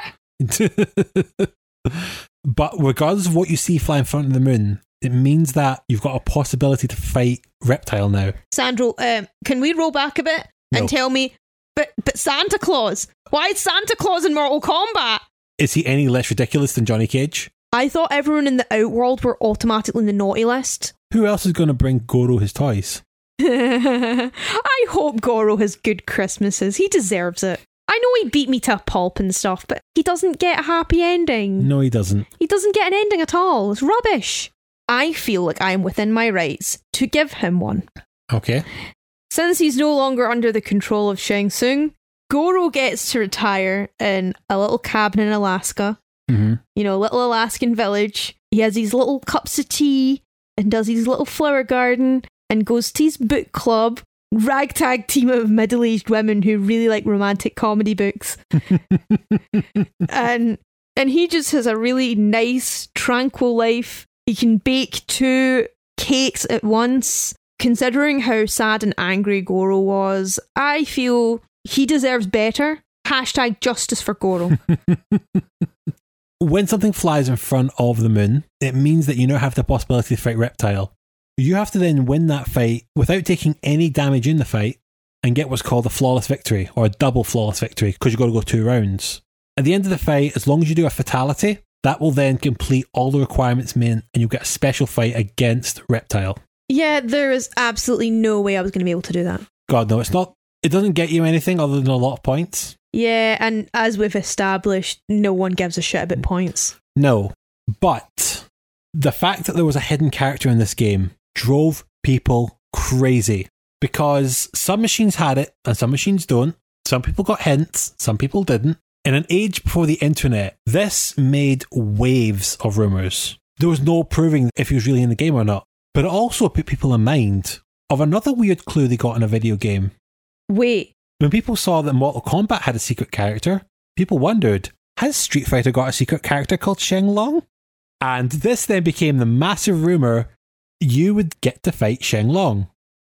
but but Sheng Long is like a mistranslation. I know, but people didn't know that. That's- That's why the rumour existed. Okay. One of the reasons why the Sheng Long myth took off was that there was a magazine called Electronic Gaming Monthly who added in a guide on how to unlock Sheng Long, where you had to beat the game with perfects in every fight and then get to the fight with Bison and have nine draws happen. Was that an April Fool's joke? Yes, it was. It was on the April edition or the April Fool's edition. and the tip was sent in by a W.A. Stokens. Waste tokens. Oh, ah, yeah. They had an image of another fighter like Ken Ryu, but with a black gi on Right. and with a long white ponytail. Obviously, the character didn't really exist, because as we said before, it was a translation error. But in the final iteration of Street Fighter, this did spur on Capcom to add in a little special character at the end. If you could beat the game with, as far as I remember, three perfects, at least two super finishes, and get to Bison within 20 minutes with no continues, when you're about to fight Bison, a character you've never seen before jumps on screen, beats up Bison, and then fights the character instead. That character was Akuma, also known as Goki in Japan. Gokin and Akuma both got created because some fucker couldn't translate Shoryuken correctly. Oh, no. Oh. Back to Mortal Kombat though. The reptile encounter also caused a weird rumor in Mortal Kombat. Right. In arcade games, there's always a menu that the arcade runner can see with a special key, usually. In that menu, there's a lot of things that the game tracks, including reptile encounters. Right. And under reptile encounters was a strange counter for Ermax. Who's Air Max? Ermac then became a rumoured character in the game like Sheng Long, until it turned out Ermac stands for Error Macros, Ed Boon's way of logging faults in the game. Oh. It's only there for bug reporting. People thought it was a hidden character, especially as it's under reptile encounters. So people see reptile encounters 3, Air Max 0. Ooh. Yeah, yeah. Oh, I can understand that, yeah. When it came round to Mortal Kombat 2, the devs littered the game with Ermac Easter eggs, teasing that he doesn't exist. What? Hidden characters like Reptile would come on screen and say, Ermac who? And when you beat the game, a little thing pops up at the bottom, which is scrambled, but you put the letters in right order. It says Ermac does not exist. Oh, By Mortal Kombat 3, they eventually relented and added in Ermac as a red ninja with psychic powers. yeah. I mean, that's more money for Daniel Pesina. What can I say? But that's just another example of how they used to just mess with people with that game. You can understand now why, when you told me the thing about Abacab, I just went, that is absolutely their humour to add that into the game based on the Genesis song. Yeah, that sounds about right. Mortal Kombat strikes me as a game made by a ragtag team of developers, a small ensemble cast, kung fu movie nerds, in their treehouse or something. oh man, we gotta have Jean Claude Van Damme. Yeah, yeah, Arnold Schwarzenegger, but but he's like a criminal on the run. Wow, we gotta have Bruce Lee. Bruce Lee's so cool. Ninjas, fuck yeah. Oh, but we gotta have a girl. We gotta have Chun Li. All right, fine, but only one. Oh, how about Sonya? Stop trying to hit on my sister, Kane. God, it doesn't sound too far off. It really is. anyway, I think that now finishes our time with Mortal Kombat. So I only want to ask you what your tier list was for the game. So starting with the F tier, what's your tier list for Mortal Kombat? uh, virtue of the fact that we needed someone for the F tier, apparently, the person I had least fun playing was Sonya. Mm-hmm. I was hoping she'd be a bit more agile, and she wasn't. No. She doesn't have enough special moves to kind of compensate for that fact. So this is purely subjective. I mean, she's probably best up in the D tier with Kano, Mhm. who is also someone who's a bit clunky, heavy, not particularly agile, Mhm. but does have some quite good attacks. The knife throwing does kind of save him a little bit. And also the supersonic ball. Next up in the C tier is Johnny Cage, Mm-hmm. Clon Jod Dan Vam. Yes, the A-list actor in the C tier fighter. Yes, I mean I know he's supposed to have award-winning sudden violence, but um, for me it was not particularly award-winning. He was just a weaker version of Liu Kang, and Liu Kang is already kind of like a bit weak. Mm-hmm. But having said that, Liu Kang is going in the B tier Mm-hmm. because he's quite easy to get my thumbs around. Mhm. I really liked playing him at first. It's just kind of one of those things that we didn't quite work out. Mm-hmm. I imagine another player would have a lot of fun playing as him. In the A tier are Ninja Brian's 1 and 2. Scorpion and Sub Zero. Yeah, because a lot of their moves, they're not entirely similar, but they're still pretty high merit Mm-hmm. in their own way. It's probably not fair to rank one above the other because their moves are just as good as each other's. And in my S tier, to the surprise of no one, is Raiden. The Thunder God sits atop them all. I can't get over how he said this tournament was like super boring. Everyone was too easy to play. And then there's me just broken and haggard, curled up in a ball on the couch, sucking my thumb. Metaphorically, Yeah. almost metaphorically. Raiden wins.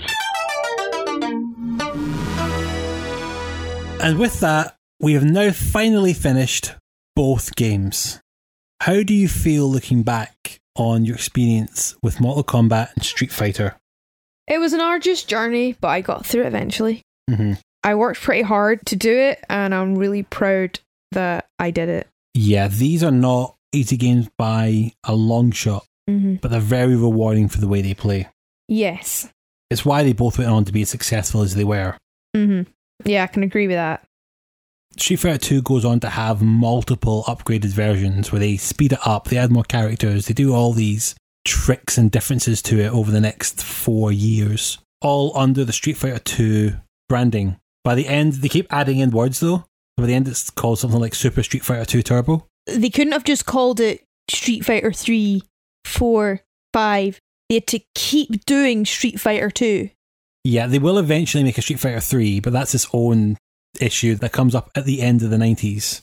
Mortal Kombat, on the other hand, is a lot more conventional. It does go from Mortal Kombat 2, then Mortal Kombat 3, then Ultimate Mortal Kombat, then Mortal Kombat Trilogy, and then, it all falls apart. I didn't know the Japanese word for 4 was ultimate. Apparently so. Both series get celebrated outside of video games. Both get a live action movie of different qualities. For you, the day bison graced your village was the most important day of your life. But for me, it was Tuesday. They also both get a comic series. They also both oddly get a cartoon series. It, a cartoon is in playing on kids' channels. Yep. But but Kano rips out someone's heart, I know, I know. and and Sub Zero rips someone's head and spine from Oh. its body. Once we're done here, I have to show you some of the really bad clips from both cartoons. They are wonderful. Not until I see those street fighters pummeled to dust, which should be any moment now.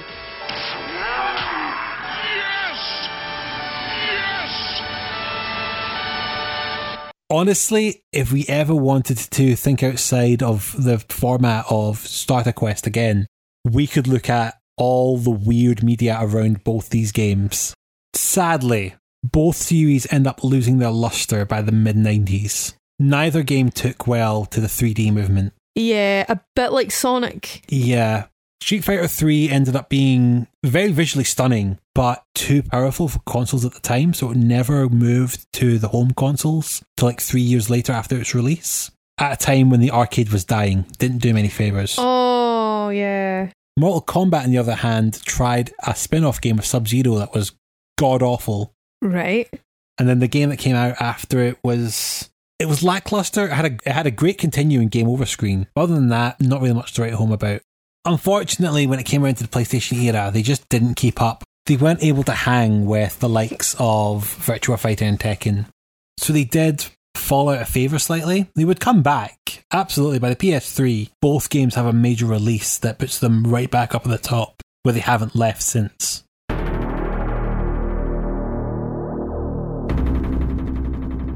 We've came back from the absolute gargantuan recording we've done covering both games. Yes. And I'm now going to invite you to do your final analysis. What do you take away from your time with Mortal Kombat and Street Fighter 2?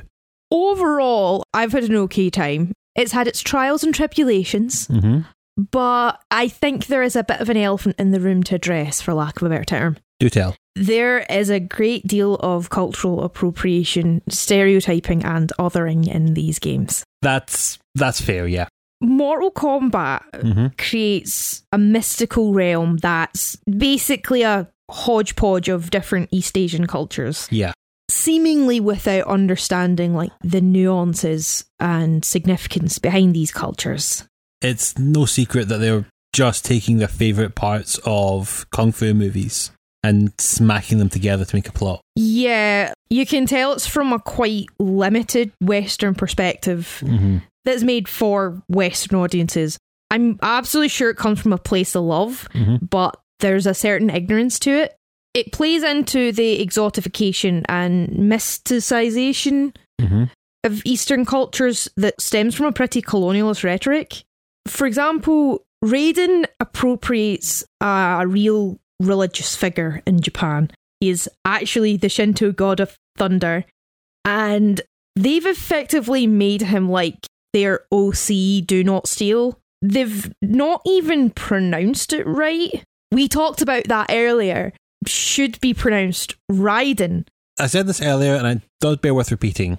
Getting that wrong in the first game is understandable in an era where you'd read that word before you heard that word. hmm The fact that they've made no attempt to correct it just shows how little they care about getting it right. I don't know about that. It's more a case of, well, we've done it, there's no turning back now. Mm. But I think in hindsight, there could have been a real educational moment could have came from that, considering the announcer tells you what it says. The announcer could say that this is Raiden. You know, they also could have not named him after a real deity. They could have done that as well. It's very clear that they've done that as a way to show how much they've learned about Eastern culture, despite the fact they learned it wrong. Mhm. I mean, Annie's also got like the colonial rice hat. I mean, it's still like a, a hat that people wear and things like that, but it's often used in the West as like to demeaningly stereotype Asian people. It's definitely racist shorthand for Asian people. Yeah, it can be. It can be. the tone of the Mortal Kombat games are very like tacky and pastiche. Mm-hmm. I don't know, it's not supposed to be taken seriously and it's got that going for it. But at the same time, like when you've got a lore that's so basically just a child's mishmash of all the Asian cultures, it comes across as being pretty insensitive and tasteless at points. Mm-hmm. So Mortal Kombat is just this complete like off the wall nether realm. It's not real life, whatever. Street Fighter 2, it's reality adjacent. Street Fighter is this globe-trotting adventure where you fight the best fighters in the world, right? Mm-hmm. But the one problem is is that it leans into cultural shorthand because they needed to get across where the fighters from and what nationality they are in the shortest span of time. They mm-hmm. felt like they had to lean into stereotypes of those nations to make sure that they are universally recognized Especially with Dhalsim, yeah. especially with Dhalsim. It's really not great that they've got a fighter who's Indian who's very good at fighting and has some cool powers, but it's still not great that he is portrayed as a mystic man with skull necklace. yeah. Yoga and meditation are really important spiritual practices and have a lot of cultural significance to it, like history stretching back for centuries. And reducing it to yoga man has stretchy powers is pretty reductive to say the least. 100%. That's not to say he's the only one, though. Zangief being this mountain of a Russian man is in its own way about stereotyping of the simplistic Russian farmer Right, yeah. all brawn and no brain. Yeah, which is weird considering that Russia's also known for its chess champions and stuff, right? Absolutely, they are. 100%. To reduce them that way is incredibly limiting. At the same time, though, just to show it's not just looking at Eastern countries this way, Guile is a deep stereotype of the Americans. Yeah, Gael is a very much right. Okay, I'll stop that now. So, out of curiosity, are you ever actually going to get that name right? Whose name? Giles? Guile. Guile? Gael. Guile? Goyle. Gail? Gail? the blonde man with the tall hair and the fucking America tattoos who's part of the army. The stereotyping works internationally in that game. yeah, I mean, as much as Street Fighter Two is some really iconic characters, the mm-hmm. problem with the old cultural shorthand is that you're mashing centuries of history and cultures of a nation into like a literal two dimensional character mm-hmm. because okay, there's probably been character development and stuff since then, you know, mm-hmm. to the present day games. But back then, they were literal just 2D fighters. Mm-hmm. It's not great that this idea of international recognizability kinda panders to Western biases and stereotypes. Like even their like Japanese character E Honda, you know, is this sumo wrestler man with kabuki makeup. Mm. Which again, super important things in Japanese culture, but there's so much more than just that, you know? Especially for the Japanese putting themselves this way is a bit weak. Yeah, I mean the characters in Street Fighter, again, they're not that deep. There's only so good a job that these games can do paying homage to the nations they want to represent. These games are not exactly leaning into the most worst, most hateful stereotypes, and they're not anti Asian propaganda or anything like mm-hmm. that. They're not hate speech. They don't actively promote dangerous ideas. They're just two video games that haven't aged very well. Not in regards of how they portray the characters. Yeah. The fighters in both games are all portrayed as like strong, badass fighters. They have their own strengths and weaknesses. A lot of people, especially at the time, came away liking these characters. Everyone playing these games saw them as cool and didn't think much of it. In saying that, it's worthwhile to be able to consume your media with a critical or analytical eye, or at least be able to acknowledge there may be aspects of it that are like a bit problematic mm-hmm. Enjoying these things doesn't make you a bad person and appreciating a book or film or video game in its historical context it really does give it more meaning than just seeing it as a vacuum. There's so much more to any piece of media than it's just a film. It's just a game or whatever. The problem i have with the storytelling using the cultural shorthand and the mishmashing of uh, different cultures to make up your universe is that not only does it lean on stereotyping, which has been justifying and causing real world problems for as long as humans have been around, but it also creates what Nigerian writer Chimamanda Ngozi Adichie calls the single story. I highly recommend you watch her TED talk on it. It's a great watch I come back to fairly often. Storytelling is a far more powerful tool than we can really grasp. And having a single story to define one nation or continent or social class or other group of people creates this almost dehumanized interpretation of what little we know of that group. Like how in the West, Africa is depicted as one war torn, starving nation, when actually it's a continent made of 54 nations with their own individual histories and cultures. Or how India is seen as being full of mystic yoga wise men, when actually it's a country with multiple main religions that are pretty distinct from one another and several different official languages and dialects. Or to our level, how British people are all tea drinking toffs who love the Queen. There is some truth to it, sure, but by only seeing the world through these single stories, we lose in so much. As Adichie says, that's how you create a single story. Show a people as one thing, as only one thing over and over again. It is that what they become.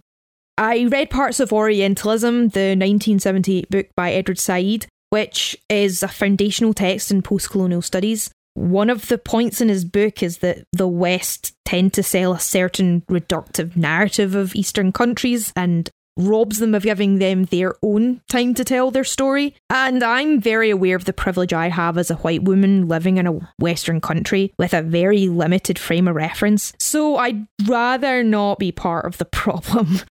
Worth bearing in mind, right, that games aren't only improving and evolving in their quality of life features and gameplay and how they feel, but also in their storytelling.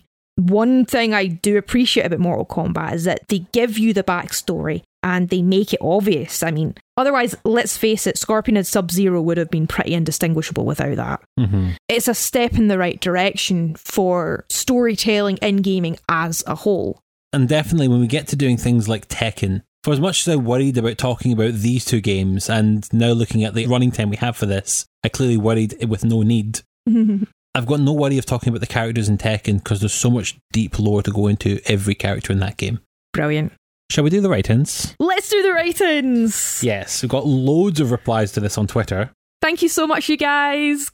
Insane Ian writes in with When I was in middle school, there was a pizza place near my bus stop home that had Street Fighter 2. It was the first place I saw it, and not knowing anything, I chose Zangief because he was the biggest and therefore the strongest. They later swapped the machine out for Mortal Kombat and had slips of paper with moves written for it. Ooh. That's a big thing about these games because you played these games with all the moves written down for you that I told you. Yeah. Gamers didn't get that with them. Yeah, like you gave me the sensei training, Mm-hmm. but people back then didn't have that. No, when I first played Street Fighter, I did not know any of the special moves. I had to work them all out. Well, I say work them all out. What I really did was that there was a magazine that came out that had all the moves, and a lot of people learned through those magazines. Capcom Power? Probably one of the Amiga magazines my brother had. He just showed me the moves. With Mortal Kombat, I think they're in the instruction manual, but I'm not 100% sure on that. Yeah, write in and let us know about that. Oricalcum Lincortrix on Twitter wrote in In my teens, we had a massive arcade in Fort Lauderdale, like 30 of each game massive. Wow. Playing Mortal Kombat 2 on a hot streak, beating other people, the kind that gets a crowd forming. Then, bam, I'm fighting Noob Saibot. The crowd went insane. No one knew what was coming. Now, Noob Saibot was one of the hidden characters in Mortal Kombat 2. Right. But I think it does quite well capture what it was like when you encountered someone like Reptile in Mortal Kombat 1. Mm-hmm. Incidentally, Noob Saibot is Tobias and Boon backwards, the developers. Ah. It was a joke character just to kind of, they had a bit of representation in the game. Was he basically just like Ninja Brian 5 and he was like pink or something? Grey, but yes. I was joking.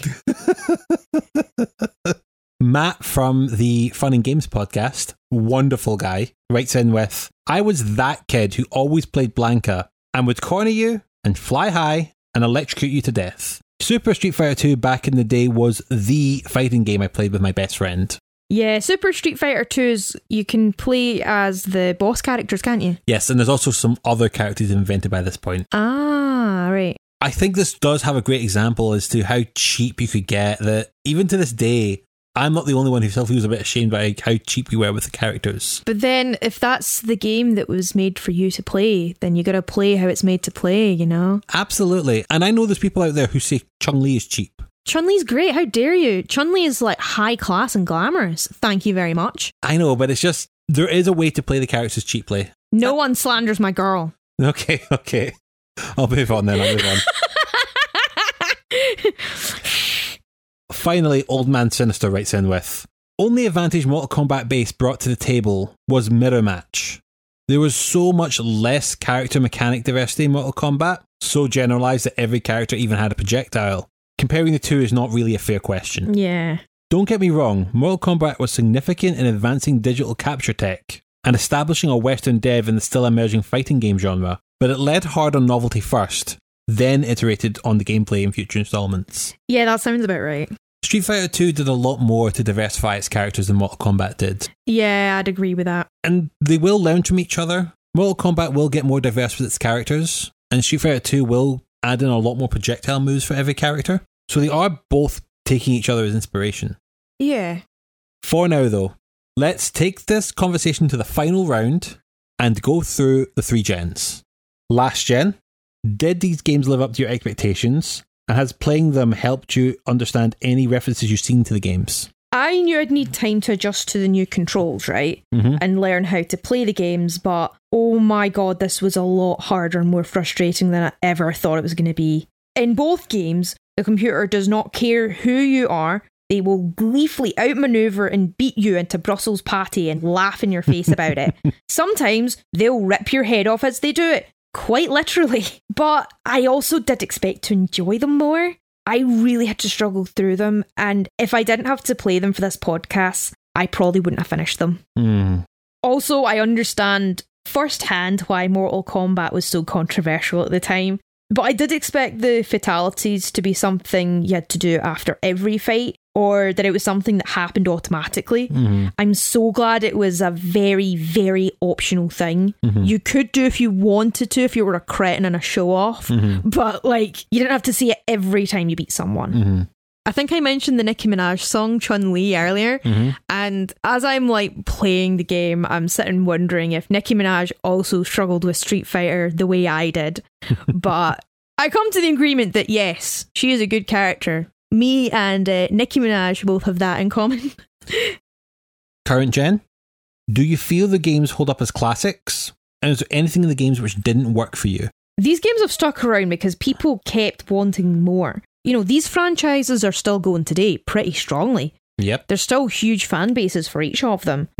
They've popularized the fighting game genre, and once I managed to get my hands around the controls and learn the tactics of it, I did have fun with it. But in saying that, I think the game could have done with giving me a tutorial. I know it's like arcade games don't do that because it's not the point of an arcade game, but I guess it's like, you know, something they've added in when it's just console games. Wouldn't do any harm to have added them in. Mm-hmm. I'm pretty sure they would have done in later console games, but I don't know if they did one, you know, for Mortal Kombat on like the Amiga or something. I will say, but the PlayStation 1, I think every major fighting game has a training mode that, if nothing else, just has you fighting a character with infinite health that doesn't move. Yeah. I probably could have done with that this time around, mm-hmm. but that wasn't the format, so I can only really get so angry about it. Mm-hmm. These games laid the groundwork in popularizing fighting games, and people still love the characters to this day. Once I got it, I had a good bit more fun. If you want to take a look at a cultural artifact, or you're a fan of fighting games and wanting to find its roots, then you'll have an okay time. And there's a lot of good about these things, but considering how much has improved, I don't see much point in coming back to it today. I'm not the type of person who recommends going back to play an old fighting game. If, however, you sat me down in front of Street Fighter V and say we're going to have a game of this, I would have fun playing it. Yeah, exactly. Because again, there's been so many improvements and iterations made over the mm-hmm. years. Get ready for the next gen. That's going to make sense in a future episode, trust me. Right, okay. Would you recommend these games to a newcomer? And are you interested in trying other games in the franchises? considering you had to be my sensei through the whole thing, my multiple meltdowns throughout playing these games, uh, no, No? no, no, I wouldn't. I would not recommend these two games to newcomers. You have to get into fighting games somehow, though. You have to get into fighting games somehow, but just not these particular versions of those franchises. Hmm. There are other fighting games out there that are a lot more beginner friendly. They have a training mode. They're generally just better for people coming back to it. But Street Fighter 2 and Mortal Kombat on the arcade, not a great place for newcomers to start with fighting games. I would like to give some of the other games a shot, yeah. Just a bit of fun with my friends and stuff like that. See what the other characters are like, that sort of thing. Mm-hmm. I don't think I'd want to do the story modes for each game though. I'm not that invested in the characters, especially not with Mortal Kombat. I'm sorry, like the characters have their charms, but like they're not that great. Mm-hmm. They're not the best. I understand. I do understand. Which is a shame because it's the one that seems to translate better to movies. Well, it depends what movie, Sandro. Now, I know it's called the three gens, but I think in this one occasion we have to make a fourth gen, a major gen, if you will. Which game is the better fighting game? Um, I'd have to say Street Fighter 2. It was a bit of a tough decision because both games have very much got their pros and cons. I really struggled through both of them. Chun Li has informed my fighting style going on. I really like her, and I like the characters in Street Fighter an awful lot more. So let's just be clear if you played Mortal Kombat before Street Fighter, do you think this opinion would be reversed? I don't know, my fighting style may have been informed by a different character in Mortal Kombat. I mean, one of our writings said that the characters were not particularly distinct. Mm. And I agree. There's a lot of good with Mortal Kombat, like, you know, as he said, with the motion capture and bringing a Western developer into the genre, into the game. But I didn't enjoy it quite as much as I did Street Fighter in the end, once I actually got my thumbs for them. And it's been decided Street Fighter wins. Fatality. Time to announce our next episode. And we're going to be doing another new genre. Normally I try to space out new genres, but given the next episode is going to be coming out end of October, start of November, hopefully, Fingers crossed. I thought it was about time we played a horror game. Ooh. So we're going to take our first trip on the original PlayStation to play the horror game which survived them all. Resident Evil. Ooh. As always, we'd love to hear your stories about playing Resident Evil. The best place you can find us will be on Twitter at StarterQuest. As always, you can email us using starterquest at gmail.com to tell us your stories of getting through the first Resident Evil. Thank you very much for listening. Please take your time to review us on your podcast platform of choice to help us get more noticed. Just keep in touch with us if you want to know how we're progressing through our next game to hopefully get out for you in timing for the Halloween season. I like to take a bit of time every episode to remind everyone that I am, in fact, a writer. I have my writer's website, jenhugheswriter.com. My Facebook page is Jen Hughes Writing. My YouTube channel that I'm hoping to do more with is also Jen Hughes Writing. And if you're so inclined, you're more than welcome to follow my dormant Instagram account, Jen Hughes Writing. I'd like to thank both of our featured artists for the two theme songs Vertex Guy for Threats of Fury, and the Dual Dragons for Mortal Confrontation, yes with a K, both available over at ocremix.org. Until next time, when we'll be surviving a night in a haunted mansion, it will be a goodbye from me, Alessandro. and a goodbye from me, Jen. Street Fighter wins! Quest completed!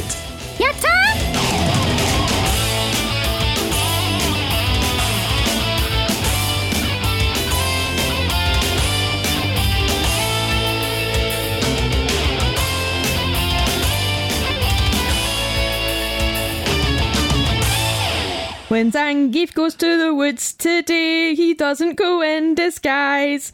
When Zangief goes to the woods today, they'll soon get a big pile drive. For every bear that ever there was packs up their shit and runs off because Zangief's going to tear the fuck out their picnic. Thank you very much. Very well done. Very well done. I'm far more proud of that than I should be.